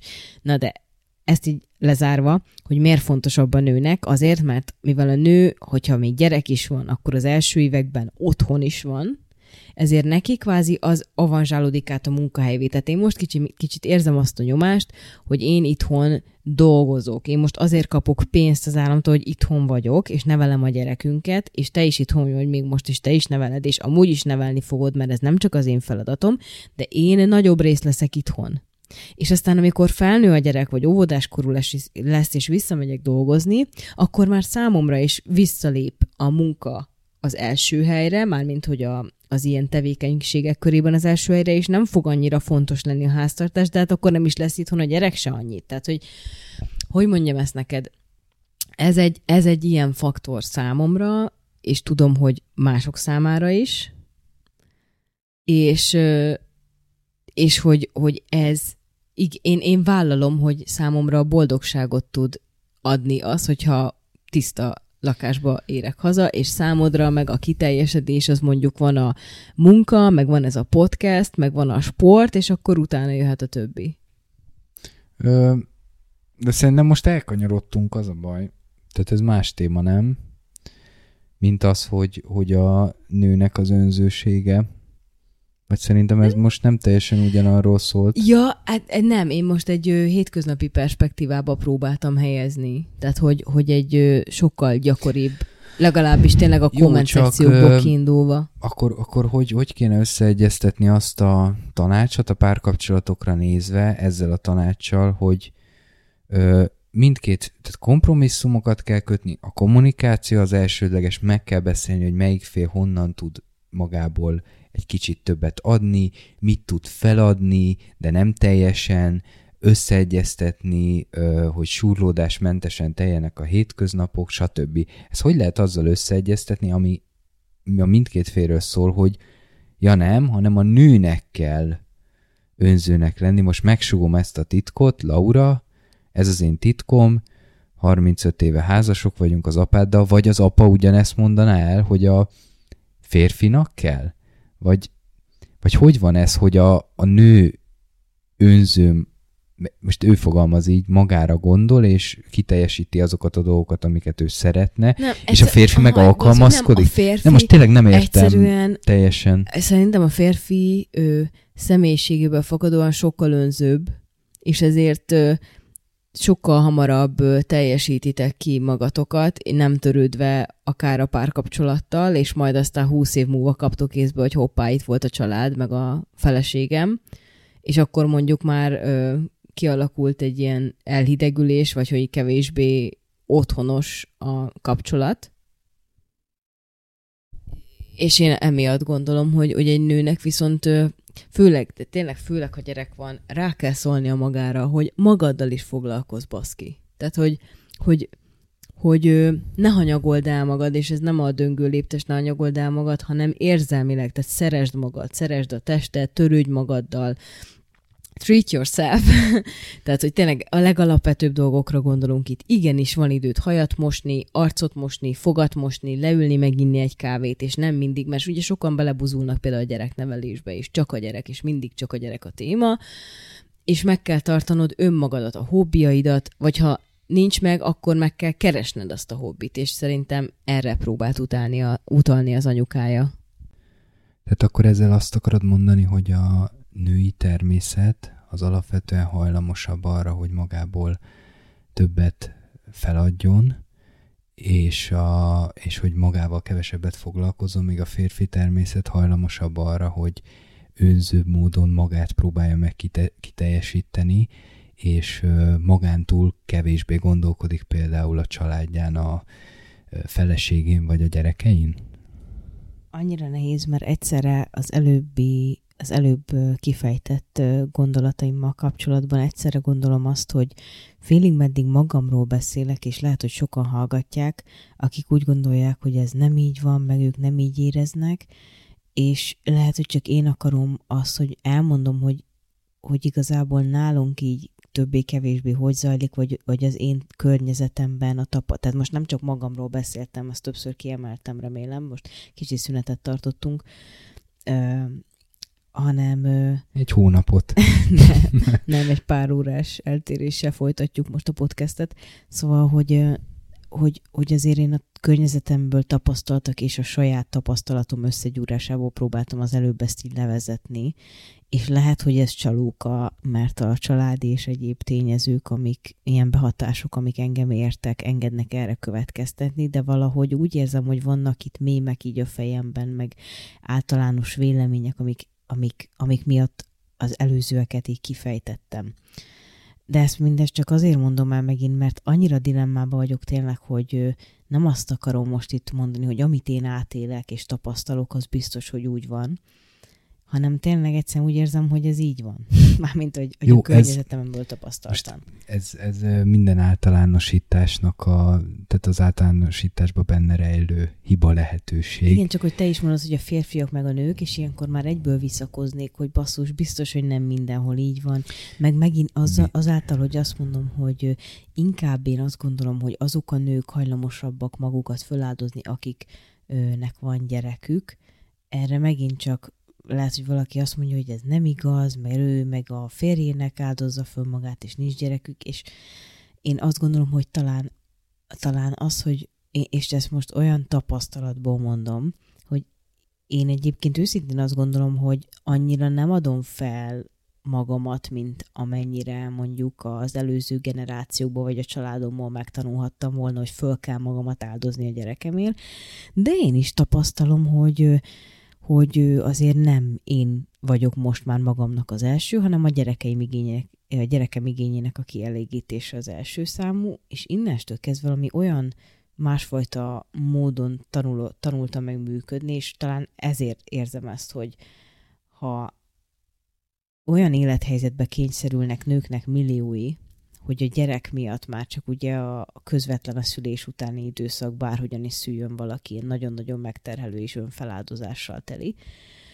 Tehát ebből az időszakból lesz mondjuk két-három év, amíg, amíg nagyon intenzíven oda kell figyelni a gyerekre. Ebből például következik egy ilyen önfeladás, és ha ezt teljes mértékben beáldozod magad, akkor igazából addig folytathatod, amíg 18 nem lesz a gyerek, sőt, aztán helikopter szülőszetsz, és, és még tovább is történhet ez. És aztán neked ott, ott pislogsz, mint hal a vízbe 50 évesen, hogy nincs hobbid, nincs életed, utálod a munkádat, ö, nincs jó viszonyod a férjeddel, nincsenek barátaid, mert ö, csak az e körüli teendők foglaltak le. Tehát én így értem, hogy mm, hogy visszatalálni önmagadhoz, hobbikkal rendelkezni, és, és magadat előtérbe helyezni nagyon nehéz feladat, és nektek férfiaknak, mivel nem, nem ti vagytok, bár már ugye egyre több, szóval, hogy így egyre több ilyen hang van, ami azt ö, Fejedben? Ne, ami azt ö, ö, hangsúlyozza, hogy a férfiaknak is otthon kell maradni a kis gyerekekkel, de azért azt érzem, hogy ti nem tapasztaljátok meg ezt a fajta önfeladást. Na most így ezt a barokkos körmondatot megint befejeztem. Na, ö, ö, én nem szabadkoznék egyébként azzal kapcsolatban egyikünk részéről sem, hogy most ö, mire alapozzuk, mert én még kiegészíteném, tehát a személyes, személyes tapasztalaton túl azért mind a ketten szeretünk pszichológiai jellegű műveket olvasni, pszichológusoktól hallgatni előadásokat, illetve azt se, becsülni, azt se becsülném alá, amit az eddigi egymással töltött időben megtapasztaltunk, mi nagyon sokat adunk az önismeretre, és arra is, hogy a másikat megismerjük, néha túl sokat is, most magamról beszélek, hogy provokatívan túl sokat. tehát, hogy ha valaki elég ideje benne van egy házasságba, mi már ugye most már öt éve, most Mindjárt lesz öt éve, éve de egyébként meg hét éve vagyunk együtt, ugye? Igen. Most lesz hét éve, hogy együtt vagyunk, meg el, előtte már ismerkedtünk is, persze valaki 30 éve, természetesen még nem olyan sok idő, de ezzel a roham tempóval, meg amennyi időt mi tényleg 0-24-ben együtt vagyunk azóta, leástunk annyira a másik mélyre, ráadásul kíváncsi emberként, hogy, hogy valamit azért onnan föl lehet hozni. Én úgy gondolom, valami fajta tudást, amiből lehet általánosítani. De olvastunk már tanulmányokat, ilyen jellegű tanulmányokat is most nem hoztunk. Tehát, hogyha valaki ezt szeretné, akkor, akkor nézzen utána. átlagról beszélünk itt, természetesen vannak ellentétes, vannak kivételek, tele van kivétellel a világ természetesen. Mármint, hogy nagyon kitűnnek ezek De a várjál kivételek. már, lehet, hogy most már ez a téma unalmas a hallgatóinknak, de most már én kérdezzek nálad vissza, Igen? te nem így látod, ahogy elmondtam? Na, most akarok rátérni, Na, hogy bele, bele akarok ebbe Pofáztam erről, bele akarok ebbe kötni egy kicsit. Mintha ugyanarról beszélnénk, csak te hát egy kicsit máshogy fogalmazod meg, és most a feminista hallgatóinkat kérem, hogy fogják be a fülüket, mert most az ő szempontjukból szentségtörést fogok hozni, és nem szeretik ezeket az érveket. Ez egy nagyon ilyen férfi központú érvelés lesz, szerintük, gondolom én. Ö, Szóval mi van akkor, ezért hoztam fel, hogy mi van akkor, ha ez az ez az alaptermészetünkben benne van, és ez nem csak feminista, ez progresszív szempontból is azért ö, ö, bicskanyitogató, hogy egyáltalán van alaptermészet, és az nem, nem feltétlenül neveltetés. Szerintem elmondhatom mindkettőnkről, hogy mi egymást ennyire megismerve hiszünk abban, hogy vannak bizonyos női csúnya szóljon principiumok és férfi principiumok. Ö, nem határoz ez Hallom, meg mindent. Szóval, hogy kimondja, egy principium. Lehet ezen változni, nem határoz meg egy csomó minden a neveltetést, nem ezért szereti valaki a Barbie babás, stb. Most nem ez a témánk, ebben nem fogunk belemenni, de hogy mindketten azt érjük, hogy valami alap van. Egyszerűen, amikor letúrunk a másik mélyére, azt érezzük, hogy hogy basszus, azért van itt valami nőiség, ami, amit a genetikából, a biológiából hoz. Szóval ez az alap, ami mentén mi gondolkodunk, de nyitottak vagyunk egyébként ettől függetlenül azokra az elméletekre, vagy hozzáállásokra, hogy, hogy mi az, ami kikezdi ezt, és hogy mi az, ami társadalmi konstrukció, stb. Na, nekem is sikerült egy jó nagy kerülőt tennem, szóval azt akarom kihozni ebből az egészből, hogy mi van akkor, hogyha csupán arról van szó, hogy én az énem, az egóm kiteljesedését inkább sajnos társadalmi szempontból önzőbb módokon tudom megvalósítani, és mi van akkor, hogyha te, most direkt akkor nem általánosítok, és akkor csak magunkat bántjuk meg, ha te meg ezt ilyen jellegű dolgokban tudod kiélni, és akkor jönnek a jó kis példáim, amit te már húz. Várjál, de amit a hallgatók még nem hallottak, például én soha nem tudnék olyat mondani egy takarítás után, hogy megtisztult a lelkem, hogy úristen, milyen jó érzés. Nem, hányok tőle. Maximum az, hogyha kötelező feladat, és elvégzem, azzal párosul egy ilyen végre letudtam érzés. De nem igaz. Ezt most én meg fogom cáfolni, hölgyeim és uraim. Neked ilyen van? Nem mindig. De neked Valamikor is van tes... ilyen. Mikor? Hát például volt olyan, amikor ö, rendet raktunk, vagy valami nagyobb ö, dolog történt, most például a költözésnél is többször az, hogy, ö, hogy itt ö, hallgatóknak mondjuk, hogy eddig egy egyszobás 30 négyzetméteres ö, lakásban laktunk ö, Pesten, és most egy ö, két és fél szobás palotába költöztünk, és az, hogy van tér, és ez az előbb említett ilyen minimalista felfogásunknak köszönhetően van hely, és, És mondtad, hogy rájöttem, de hogy a jó tér relatív. ránézni. De jó ránézni. És ez, ez igazán a, a rendnek is köszönhető, hogy egy kicsit így e- elhelyeztük a térben a dolgainkat, és végre így le van tisztulva.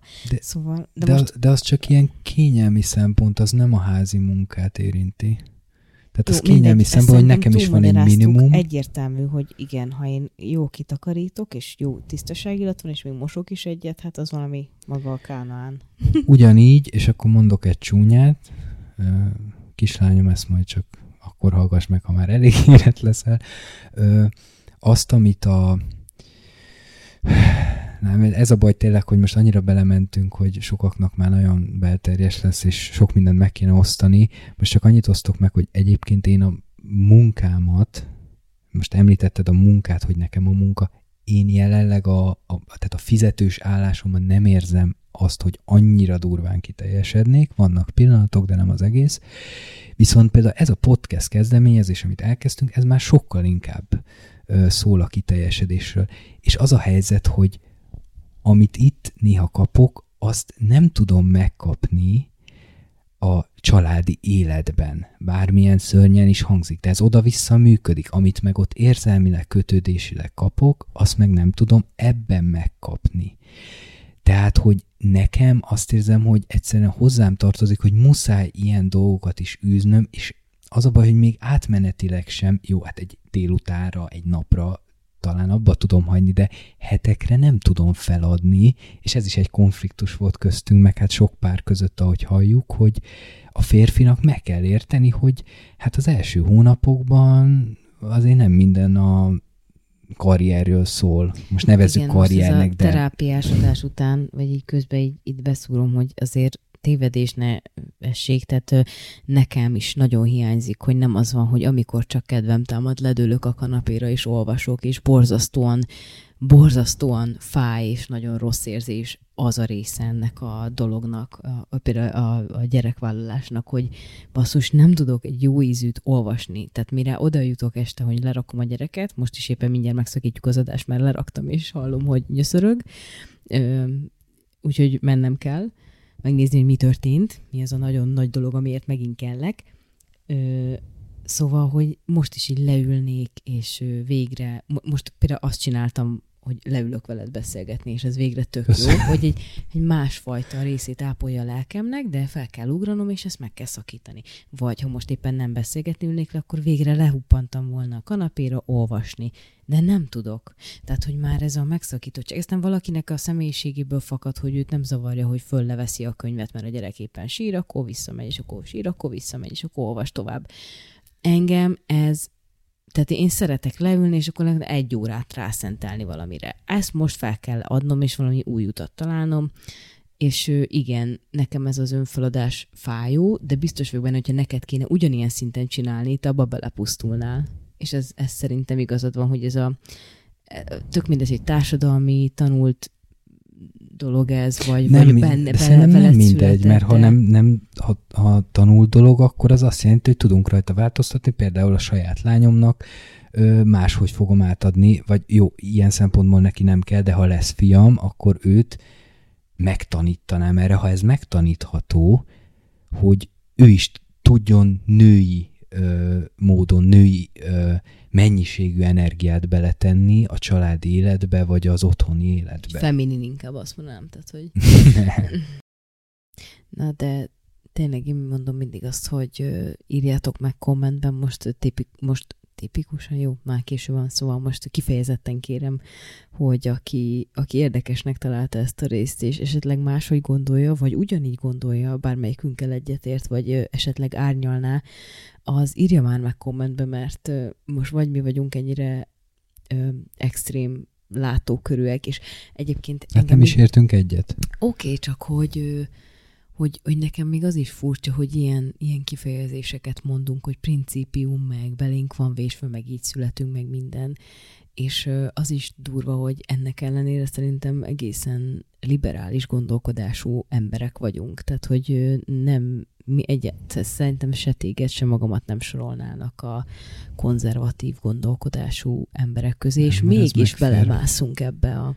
Én is azt gondolom, hogy nem tudom, de az vagy, amiket mondtál, azzal a, a, tehát úgy tudok, tehát én nem gondolom, hogy azt mondod, hogy nem ugyanazt mondtuk, szerintem ugyanazt mondtuk.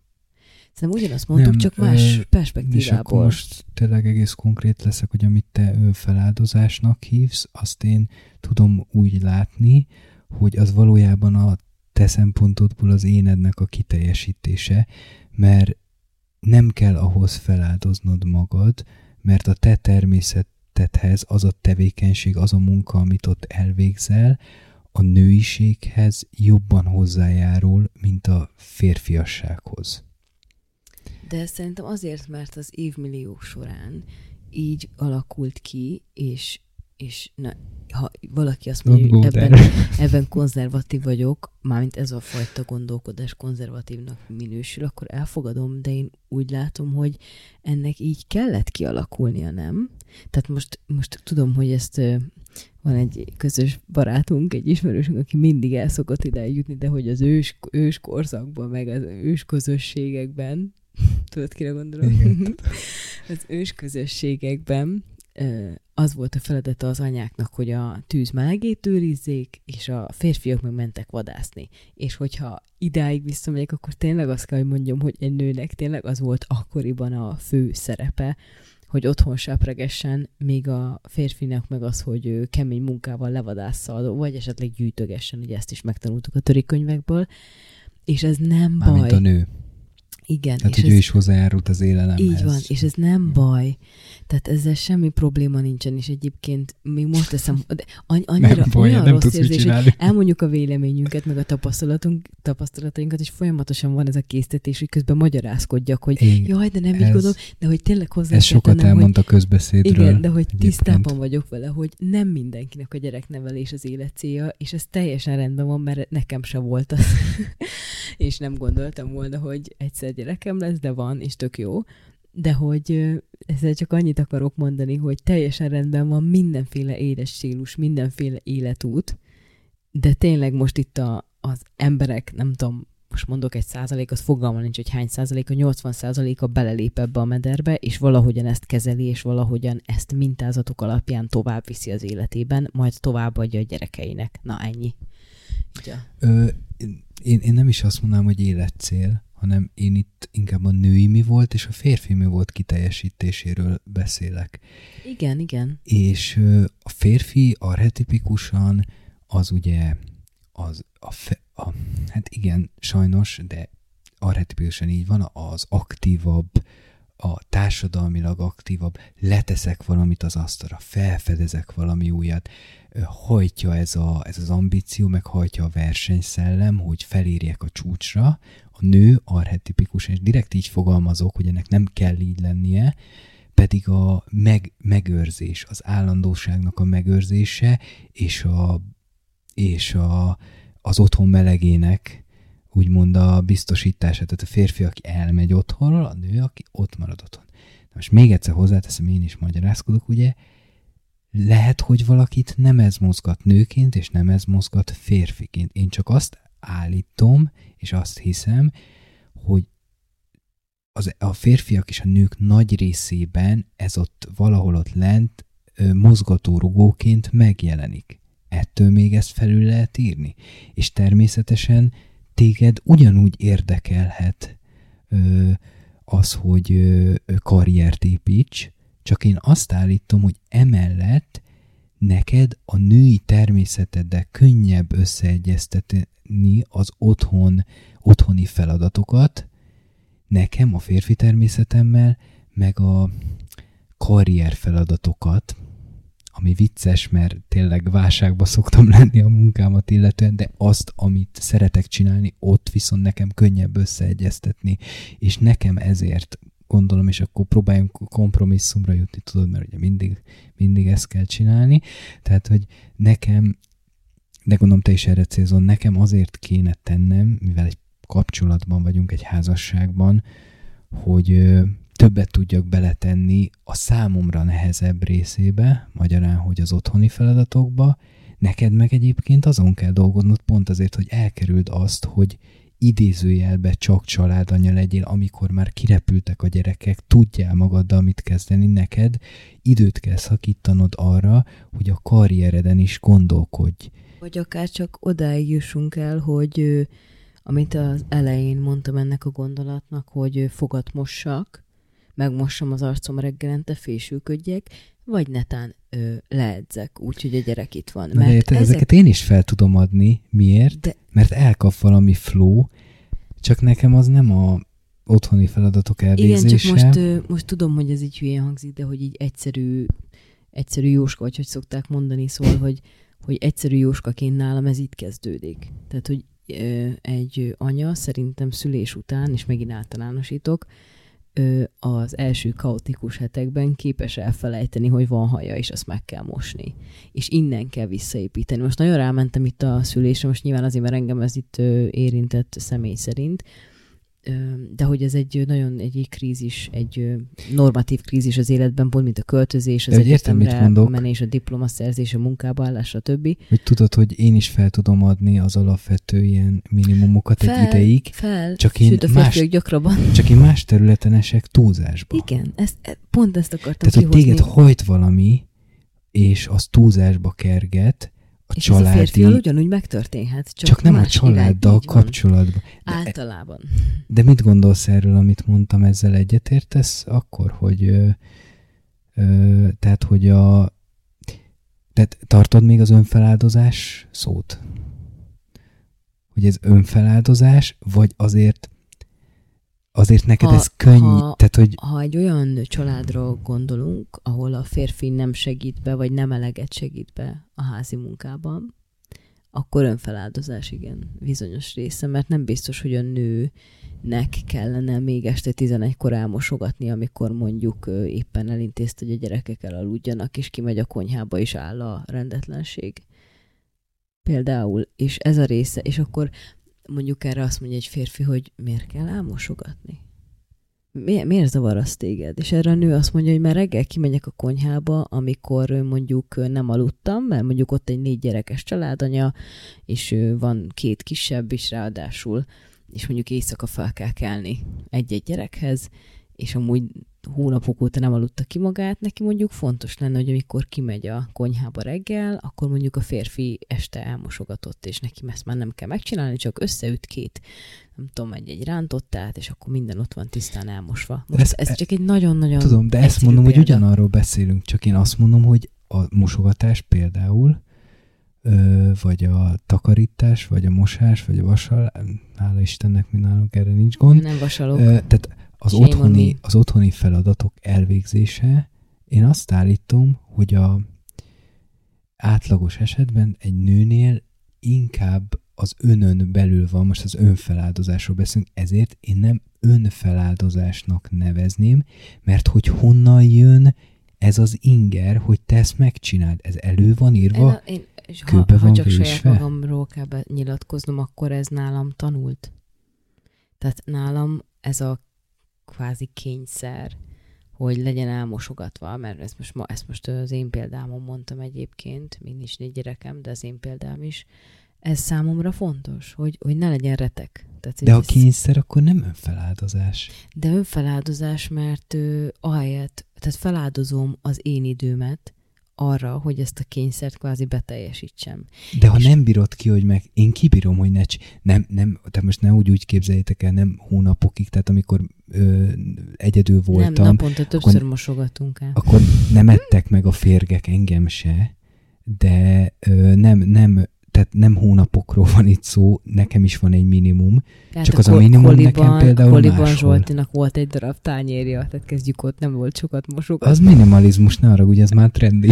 Ja, igen. Na de Nem. érted, mit pedzegetek, mit akarok Én provokálni értem, itt, de hogy én úgy gondolom, hogy valamilyen szinten sajnos ez attól függetlenül, hogy nekem ez valami örömet is nyújt, ez önfeláldozás. Még egyszer mondom, Jó. lefekhetnék a kanapéra, és olvashatnék. tanárként Ott, ott, ott egy nő, basszus, tényleg négy gyereke van. Most nem akarok itt a kicsit úgy érzem, hogy ez az a narratíva, amit a Norbi is vet, hogy basszus, teljesen mindegy, hogy hol laksz, 40 négyzetméteren, akkor is fogod magad, és bejössz tévé elé, és akkor izé, edzel egy kicsit, egy 20 percet, nem igaz, hogy nincs 20 perced. Basszus, el tudom képzelni, hogy valakinek nincs 20 perce.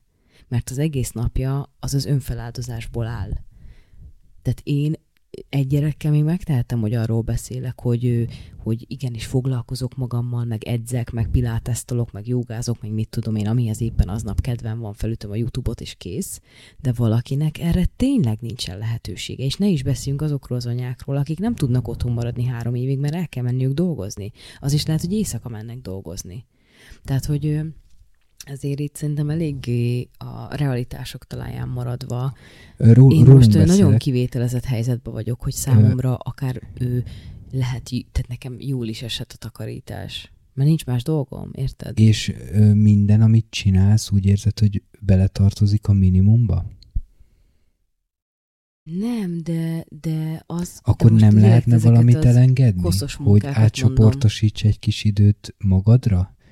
Biztos, de most tényleg, ah, most a, nem is nem a hallgatók miatt, mert most lehet, hogy valakinek ez nem tetszik, hogy ennyire magunkról beszélek, de pont ez az, hogy kitágítsam a kört. Nem, most vegy, fejezsük már az én példámat.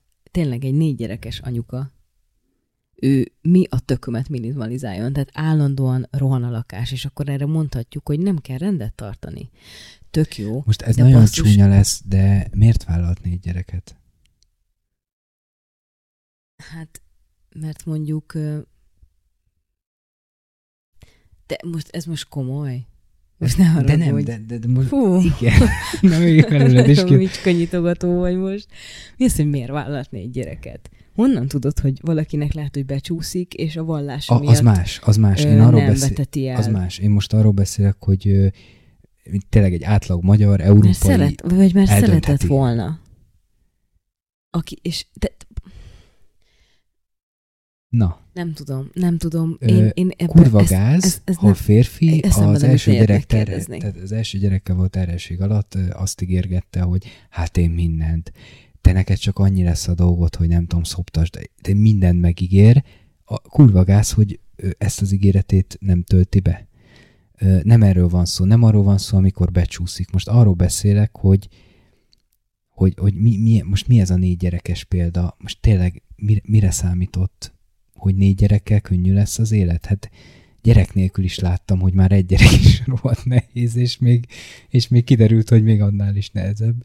De akkor se kérdezek még ilyet, hogy, De hogy miért? akkor mi. Azért, mert, mert azt gondolom, hogy, hogy ez hú, hát nem tudom megmondani, hogy miért, de én azt miért hoztad hogy fel ezt a példát?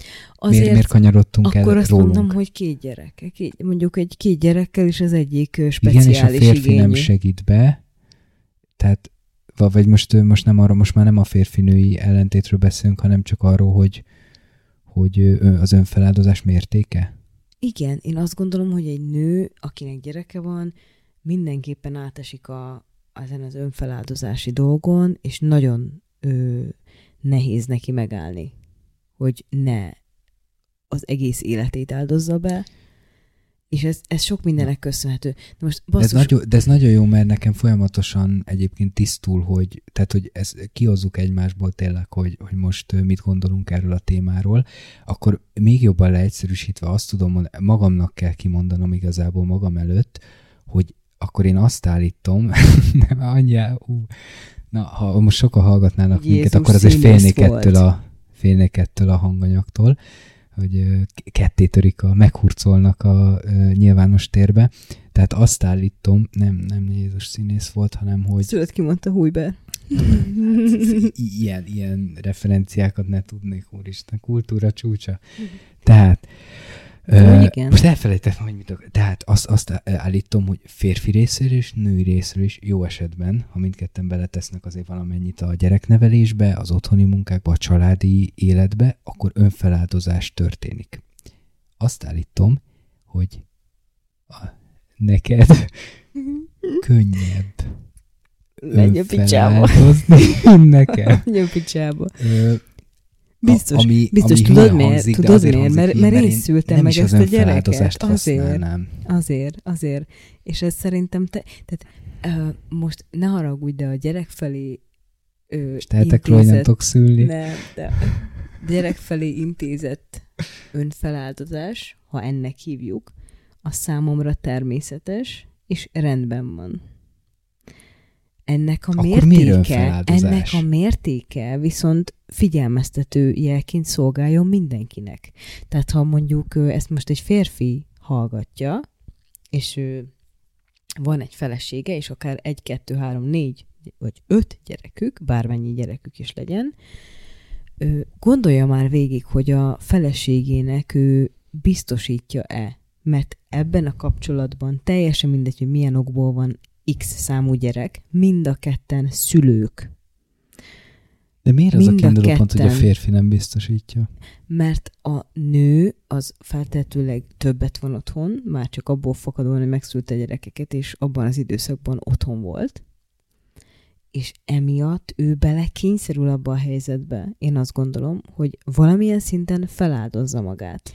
De erre De mondom, ha mondjam el, a férfi egy más értelmes- értelemben áldozza fel magát, de ha a férfi azt szeretné, hogy egy épelmélyű és egy ö, épp lelkű partnere legyen, akkor kicsit oda kell neki figyelnie, hogy annak a nőnek biztosan van-e a napjában legalább fél órája, amikor magával foglalkozhat. Mert ha nincsen hobbid, ha nincsen bármi, amivel kiszakadhatsz egy kicsit, akkor, akkor annak súlyos következményei lesznek, mint ahogy látjuk a saját családunkban is például, vagy a baráti körben. Tehát, vagy hát a... én ezt kitett. úgy látom, hogy ez női oldalon a túlzásba vitt munka. ez ugyanaz, mint amikor a férfi nem, Nem mondtam, hogy nem az. dolgozik, dolgozik, Csak mivel ez egy szent nek, mindkettő szentnek egészségtelen vélt, de ez egy természetesen. szentnek vélt dolog. A családoddal való foglalkozás az, az a legszebb és a legáhítattal mindenki arról beszél, hogy az unokám, a gyerekeim, meg minden. Ezért főleg, ha hormonokkal vagy teli, illetve te préselted ki magadból azt a szerencsétlen gyereket. Egyszerűen nem fogod tudni elengedni, és nagyon nehéz lesz józan parasztészen megmagyaráznom magamnak, hogy nekem erre meg erre miért van szükségem, mármint most az ön, ön önszeretgetés bármilyen formájára, az ön magammal való foglalkozásnak, mert minden áldott nap az első pár évben meg főként azt fogod lesni, hogy annak a kislénynek hogyan elégíts ki az, az igényeit, és saját magadat háttérbe szorítod, és innen kurva nehéz visszajönni. Én csak ezt mondom. Értem. Visszatérve erre a négy És gyerekes erre tud, erre példára, tud segíteni meg a arra, férfi. hogy kényszer, most már nem egyről beszélünk, nem egy dologról, a négy gyerekes példára meg arra, hogy belekényszerül, hogy az anya az mi, miért egy áldozati szerep?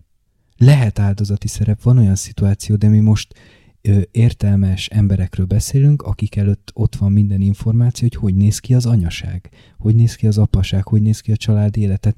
De most nem értem, hogy miért úgy fogalmazol, mintha ez egy áldozati szerep lenne, belekényszerül. Jó, Vállaltak akkor, közösen gyereket, akkor basszus, Az a baj, hogy én nagyon sok, nagyon sok ilyen podcastet és beszélgetést hallgattam, nagyon sok férfi pszichológus által, mind, hogy akik részt vettek és erről beszéltek. Tehát most csak így jelzem, hogy nem csak nők gondolkodnak így, nem csak a nők gondolatai szólnak a számból, hanem nagyon sokan teszik azt a felismerést meg, hogy tegyük föl, hogy a nő visszament dolgozni. A gyerekek már, most mit mosolyogsz? Rosszul mondtam egy ezek kifejezést? A, eszembe jutott, mindig próbálom összekötni az előző részek, nem próbálom automatikusan jön, hogy biztos ezek a férfi pszichológusok titkon meg a harcosok klubjára vágynak, nem? Jó. Szóval, hogy eljön az a kor, hogy a gyerek óvodába megy, vagy iskolába megy, és a nőnek vissza kell menni a dolgozni, mert mondjuk nem tehetik meg, hogy ő otthon maradjon, meg hát miért is maradna, ő amúgy szeretne visszamenni dolgozni. Mármint tegyük fel, hogy ez a felállás. És nézzük meg, és ezt a, ez a VMN-en is például rengeteget beszéltek erről, a láthatatlan munka, ezt így hívják, hogy amikor hazaérnek a munkából a, az emberek, egy család, akkor mennyit tesz bele a férfi, és mennyit a nő az otthonba, mint olyan. De ö, lehet arról vitatkozni, hogy a férfiak kicsit, és most megint általánosítok, igénytelenebbek, ezáltal számukra nem olyan fontos, hogy így vagy úgy Nem, áll az a virág a akarom, vázában. akarom mi- szúrni, Ne, ne, ne, ne, ne, ne, ne. Hagyj mondja végig. Szóval egy férfinak tegyük fel, hogy nem olyan fontos, hogy most áll-e a por a könyves polcon, vagy sem, vagy ki van-e tisztítva a WC, vagy sem, és még sorolhatnám ezeket a feladatokat. Viszont a nőnek ezt meg kell csinálnia, mert azon fogja kapni magát, hogy ő nem csinálja meg, akkor, akkor hónapokig áll a vízkő, mint a retek a, nem tudom, a falán. Ami a férfit teljesen őszintén, és most felmentem őket egy kicsit, nem zavarja, sőt, megmerem kockáztatni, észre sem veszi. Tehát Na. e- ez a különbség Igen. egyrészt. Ö, mi, a, mi az a viszonyítási pont, amihez képest a férfi ezekben a feladatokban elesik? Mm, szerintem van egy norma, Honnan jön ez a norma? Biztos vagyok benne, hogy valamiféle konstrukció, amit mi hoztunk létre, mint társadalom, vagy mint családok. Igen? Igen. Hova van ez leírva? Mi a pontos meghatározása? Ez semmilyen Könyves polc, meghatá- mondtad ezt. Ne, ne, ne. A, Egy hét, két hét, egy hónap, mikor kellett törölni? Én pont azt gondolom, hogy a könyve... Tehát, ah, most az a baj, hogy most csak akkor magamból fogok megint csak kiindulni. De most a hallgatók kedvéért így elmondom, hogy szerintem egy könyves polcot egy hónapban egyszer letörlök, áttörlök. Szerintem minden nap elmosogatok. Szerintem hetente ha nincs gyerek, akkor minimum egyszer felporszívózok és feltörlök. Ha van gyerek, aki mondjuk már mászik, akkor ezt akár naponta megteszem. Uh, ha mondjuk van állat. A, Hogyan lesz, hogy immunrendszere? Ha van állat a házban, akkor ez akár naponta többször is szükséges. Ö, aztán attól függ persze tényleg, hogy milyen szokások vannak. Tehát én nekem voltak olyan osztálytársam, ahol cipővel járkáltak a háznak minden területén. Ha mondjuk ott kisgyerek lenne, ott szerintem azért többet kell. De most tegyük föl, hogy átlagos koszolódás, akkor engedékeny leszek. Azt mondom, hogy két naponta porszívózok, feltörlök egy totyogós, mászós gyerekkel is mosni annyiszor, ahányszor megtelik a mosókosár, vagy szükségem van valamire, és mondjuk a WC fürdőszobát hetente egyszer minimum.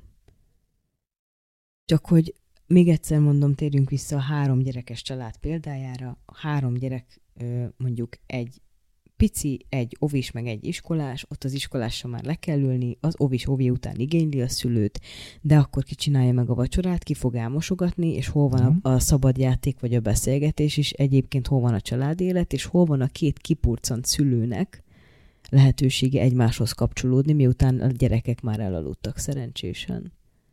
Tehát, hogy Érted? Tehát most itt már mind a két szülő dolgozik. Ha ilyen családban a férfi azt mondja, hogy a kurva életbe én ma güriztem, mint az állat, és látja, hogy a felesége is fáradt, de hát csak ő az asszony, neki kéne még vacsorát főzni, ő inkább leül a gyerekkel, és akkor ö, beleveri az asztalba a fejét. Most egy nagyon rossz szenáriót mondok, nyilván senki nem veri a gyerekének, reméljük a fejét az Biztos, asztalba hogy van olyan. házi feladat megírása közben. Szóval, hogy az apa mondjuk ilyen értelemben el van a nagyobbik gyerekkel, közben az anyát rángatja ugye a két kisebbik, meg hát velük is kell foglalkozni. És akkor ezek után mondjuk altatáshoz az anya nélkülözhetetlen ebben, az, tip, ebben a példacsaládunkban, és az apuka ahelyett, hogy mondjuk elmosogatna, ledől a kanapéra és tévét néz, na az mondjuk már egy plusz teher az anyán. Mert ilyen esetben, de most tényleg valahogy nagyon próbáltam ilyen példaszerűen egyszerűen megfogalmazni ezt, hogy az ilyen esetben szerintem igenis a férfi akkor jó fej a nővel, hogy amíg kvázi a családi feladatokat látja el a nő, miközben ő nem tud más csinálni, akkor a férfi is fogja magát, és ő is egy családi feladatot, amit házi munkának hívunk, ellát. Magyarul csak elmosogat. hogy- Sőt, sőt, lehet, hogy megcsinálja a reggelit, a reggelit a gyerekeknek, vagy a tíz órait a következő napra.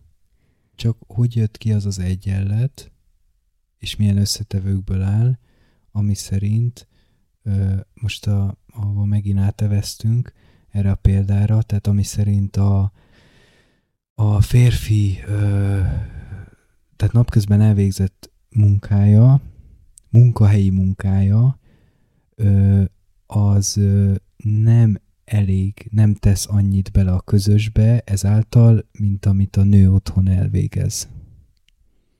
Te Azt hogy jött ki ez az mondtam, egyenlet? Én most azt mondtam, hogy a nő dolgozik, és a férfi is dolgozik. Innestől Mi van? kezdve bármikor, amikor hazamennek. De hogy, hogy ezeket hogy Egyenlő. hasonlítjuk egyenlő? Úgyhogy mind a ketten Akkor- voltak. Akkor a nő miért nem segít be a férfi munkahelyén?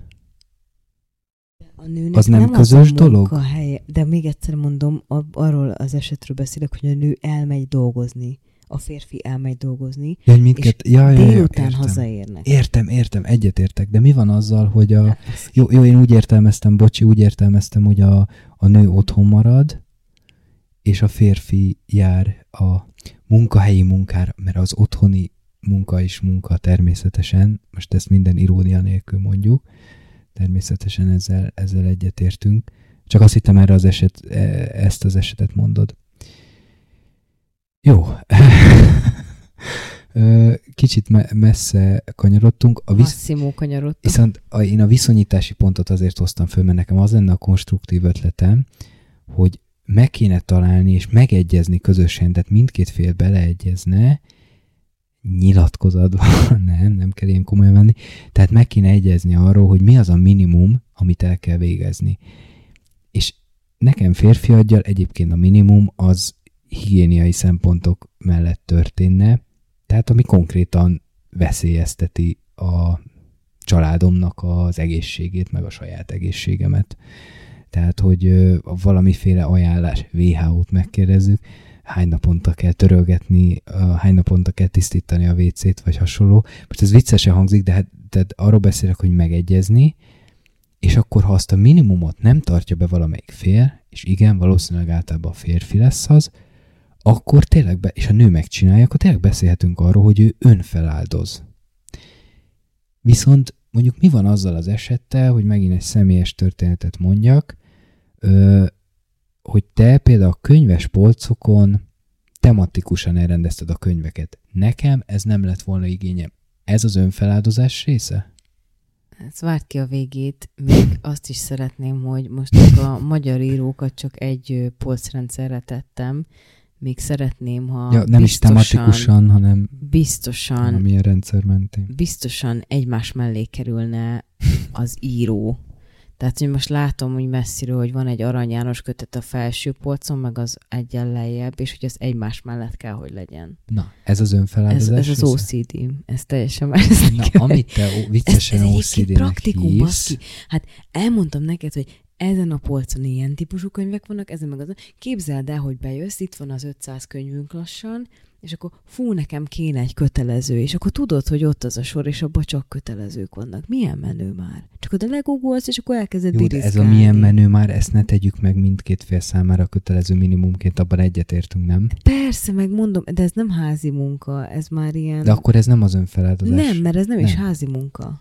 Tehát ez nem, ez nem az a része, amit az ember... Hát otthon rendet raksz valamilyen rendszer De mentén, ezt például azért csak ez egyszer munka. kell megcsinálnod. Ez nem olyan, mint a WC pucolás, meg a mosogatás. Az vagy munkahelyi lenne, hogy szerintem, hogy te tanárként csináltál sok esetben, hogy bemaradtál egy diákat, tehát a kötelezőn, az elvárton túl teljesítettél, azt mégsem hívtad, amikor diákokkal volt kapcsolatos, mégsem hívtad soha, és nem hívnád szerintem önfeláldozásnak. A... Pedig de. Igen? Igen, és plot twist, De hát kedved volt hozzá, Várjál, örömödet twist. lelted benne. ö, megcsorom itt a dolgokat.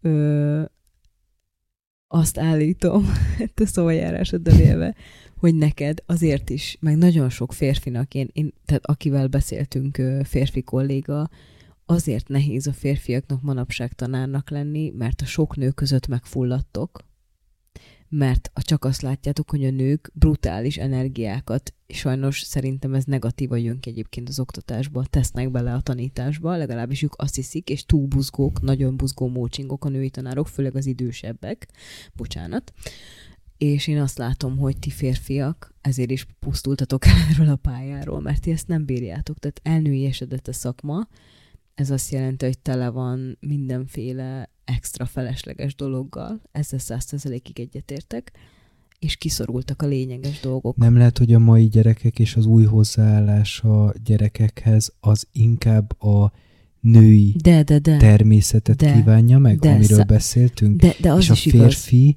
ö, nem tudja Ezt a, kiteljesíteni igen, ezt magát. a sziszifuszi elaprózódott ö, igazából ez a I- igen, tehát ez a, már nem tudsz úgy, úgy önáll, tehát nem, nem a, tehát a férfiak szerintem addig évezték a tanárnak tanári létet, amíg ennek volt egy olyan mm, vonulata, hogy te voltál a Jani, aki bement, és akkor ott csönd volt, és tehát, Igen. hogy valahogy így élvezt a, a hatalom gyakorlása, Igen. kipusztult meg a azért. tudás megbecsülése, Igen.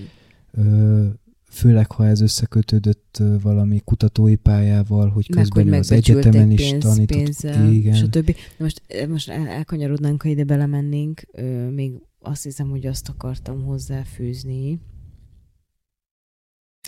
Igen, szóval, hogy azért most megveregettem a vállunkat, hogy egy ilyen filmes beszélgetésből idáig kikanyarítottuk ezt a Hát, figyelj, témát, és Blanka Lipinska.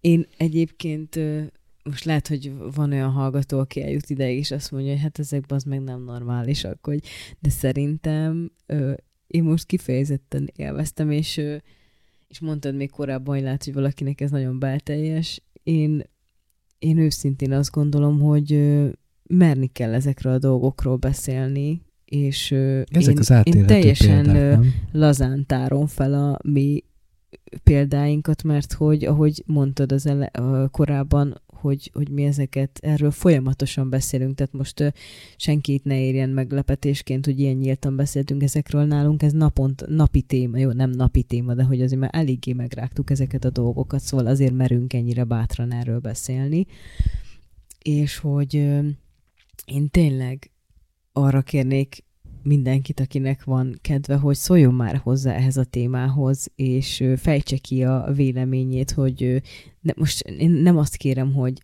állít, állapítsátok meg, hogy kinek van igaza, hanem hogy tényleg, hogy ti, hogy ti mit gondoltok, és, és, és hogy így, hogy szerintetek is ez így ez így velünk született tulajdonság, vagy ezt száz százalékig tanult, vagy a társadalmi elvárásokba tokozódunk bele, amint felveszünk bizonyos szerepeket, hogy anyák leszünk, apák leszünk, munkahelyünk lesz, stb.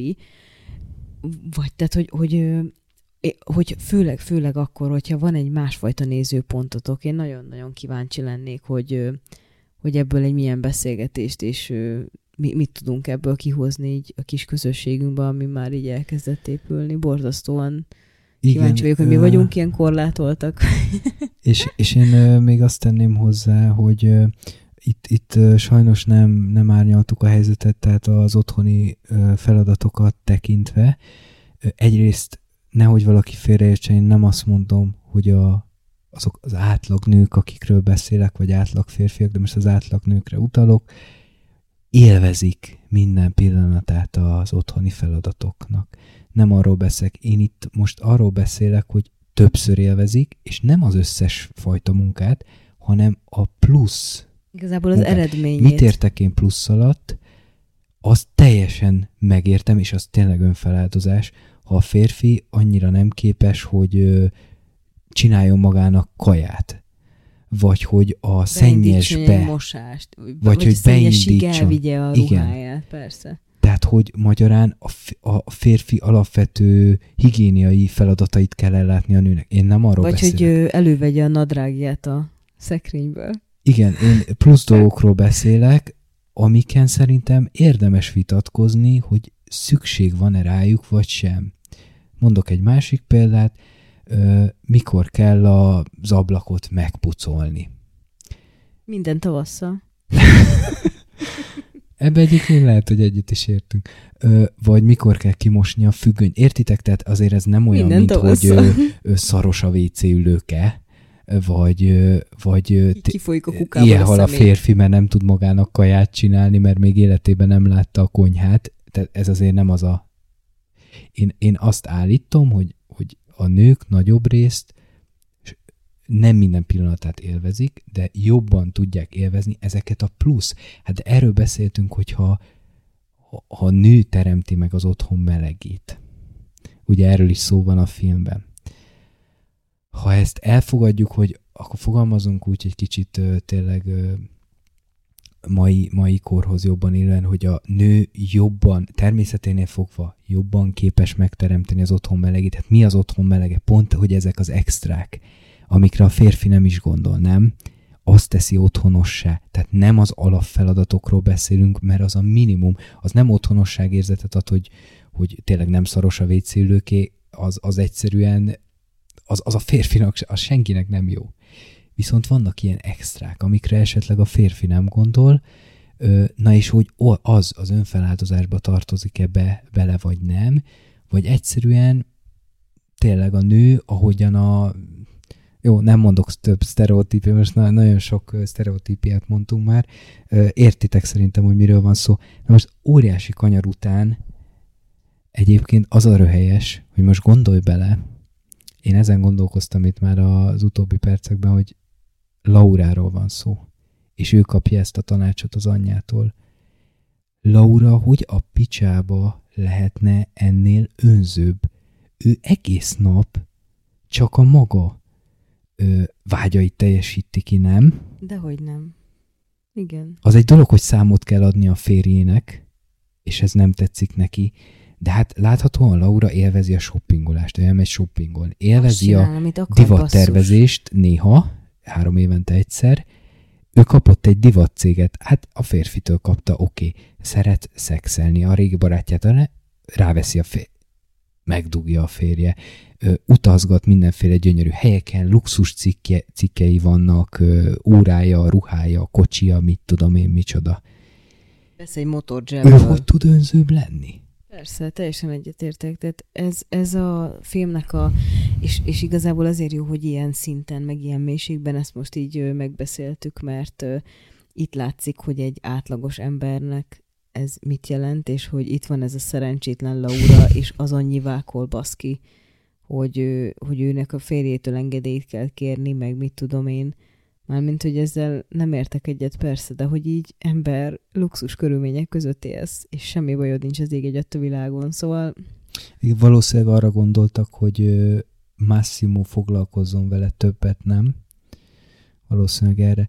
Jó, leges legutolsó dolog, amit meg kell tárgyalni, ne, ne rázd a fejed, mert ez nagyon egyszerű lesz. És vicces. Kit fog választani? Laura, mert a film úgy ér véget, hogy azért Nacho is nagyon jó fejemet, mert színbe tudtam, tűnik. hogy ez lesz a kérdésed. Igen? Igen. Honnan? Éreztem. Jó. Nem akartam választ adni. És ma itt mondom, hogy írjátok meg, hogy szerintetek kit választ, és miért. Ez a világegyetem legfontosabb kérdése. Én azt mondom, hogy Team Nachos. De nem az érdekel, hogy jó, az is érdekel. Tehát te neki drukkolsz? Igen. Jó, és szerinted narratíva képzés szempontjából, vagy rendezés szempontjából, forgatókönyvírás szempontjából el tudjuk dönteni, hogy mi lett felvezetve? Tehát magyarán, hogy a rendezők székében ülnél, akkor te hogy folytatnád az eddigiek alapján? Fú, nem tudom. Én úgy folytatnám, hogy együtt marad a Massimóval, és fölvenném kertésznek a nacho. Ja, én mondtam közben, hogy na az viszont egy jó kis ö, ilyen ö, svungos ö, fordulat lenne, vagy svung lenne, hogyha a Laura tartana két férfit. Na, akkor teljesen megváltozna a helyzetfelállás, és akkor mit mondanának a kritikusok, nem? Hogy egy egészen férfias felállás alakulna ki, ö, egyes kultúrákban a férfiak több feleséget tartatnak, hát most itt fordítva lenne a helyzet, és átmenne egy ilyen női irányítású hát minden, De házasság, család. annyi, annyi negatívuma van a Massimónak, hogy De hát ebbe szerettek bele a nők, nem? Tehát Nacho, igen, de hát Nacho meg mindent Csak a megad neki, amit a Massimo is, szóval de Nacho még mindig így is nagyon határozott, és megint ez az elveszem, amit akarok, de látsz, láthatóan nem tetszett Laurának ez, hogy Nacho ez, ezt így hangsúlyozta, hogy te döntesz. Mert ezt úgy fordította le, hogy akkor Nacho-nak a lelkiismerete ö, így, így tiszta maradhat. igen, tehát a, a, tehát a nő végre kapott egy esélyt arra, hogy el, végre egész, tehát egész életében eddig sose állt olyan helyzet elő, hogy döntenie kellett, most kap, és valószínűleg ez nem szimpatikus neki. Mo- most akar dönteni, mikor elrabolta egy férfi, és ő hozzáment. Na mindegy. Én meg azt mondom, hogy Massimót fogja választani. Nekem az anyjától kapott tanács, az itt a legerősebb, hiába ez a nácsosos, nácsoszos beszélgetés a kocsiban, az anyjától kapott tanács, meg Massimónak ez a mondata, meg hogy Laura oda mondja még, hogy ö, belőled is lehet, hogy lesz apa, persze ezt le, úgy is lehet érteni, hogy mástól, ez gyerek, de, de valamiért ö, ez az a megérzésem, hogy, hogy ez a házasságát rendbe teszi, ami égbe kiáltó fasság ebben a kontextusban, mert ez nem is, nem is rendes házasság, és itt eljátszák ezeket az értékeket, hogy őrizzük meg a házasság szentségét, meg mindent. Tehát, mégis azt hiszem, hogy a, a Massimót fogja emiatt választani. Ez az én jóslatom. Hát majd meglátjuk, hogy kinek lesz. mondasz. Én Nachót Jó. mondok. De azt kérdezted, hogy én kit, én kit írnék bele, vagy tényleg én kit választanék. Jó, de nem? azt úgy értettem, hogy tehát, hogy, hogy kéne a filmet továbbvinni, tehát Ja. hogy nem a te Hát én úgy preferenciád. vinném tovább, akkor is Nachót mondom. Egyébként a személyes preferenciám szerint férfi szemmel szintén a Massimót választanám. Na jó. Baszki. Na jó, most felülök. Miért? Várjál, várjál. Azért, Most mert komolyan két órát fogunk erről a filmről beszélni. igen, én, én olyan szemmel nézem, hogy vajon a női fantáziá, fant, a vágyfantáziákat, szexuális vágyfantáziákat melyik elégítik jobban, és szerintem a Massimo. Természetesen What? lelki egészség szempontjából a nácsót kéne választania. Mind a kettő. Most mind a kettő kurva jó csávó. Az egyik agresszív fasz, a másik meg képes a lábad között a fejét több mint két másodpercig tölteni Massimóval ellentétben. Massimóval ellentétben, igen? Uh-huh. Hát nem arra ébredt fel Laura, hogy Massimo van a lába közt, Hát és azzal csak egy- értékelte, hogy Nácsót képzelte oda? Hát szerinted miért a Nacho-t képzelte oda? Azért, mert mert, álmodott, nem és meg. valójában m, abban a helyzetében a Nácsóra vágyott. Nem de- szok, de hát ha képes ekkora vált, na ezt meg imádják, imádják a Laura féle nők, direkt így finoman fogalmazok, hogy megváltoztatták. Tehát, hogy most, most azért van nehéz helyzetben, mert úgy látszik, hogy mindkét férfi valami óriásit fog változni.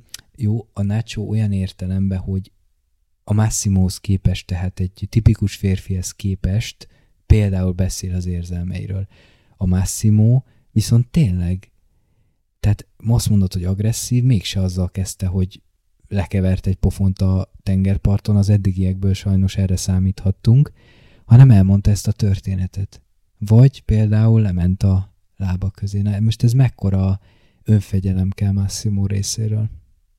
Nem kéne ezt jobban értékelni? Nagyobbat Nem, változik, mint Nacho. Massimo iszonyatosan agresszív vele verbálisan is, és erre nincs mentség.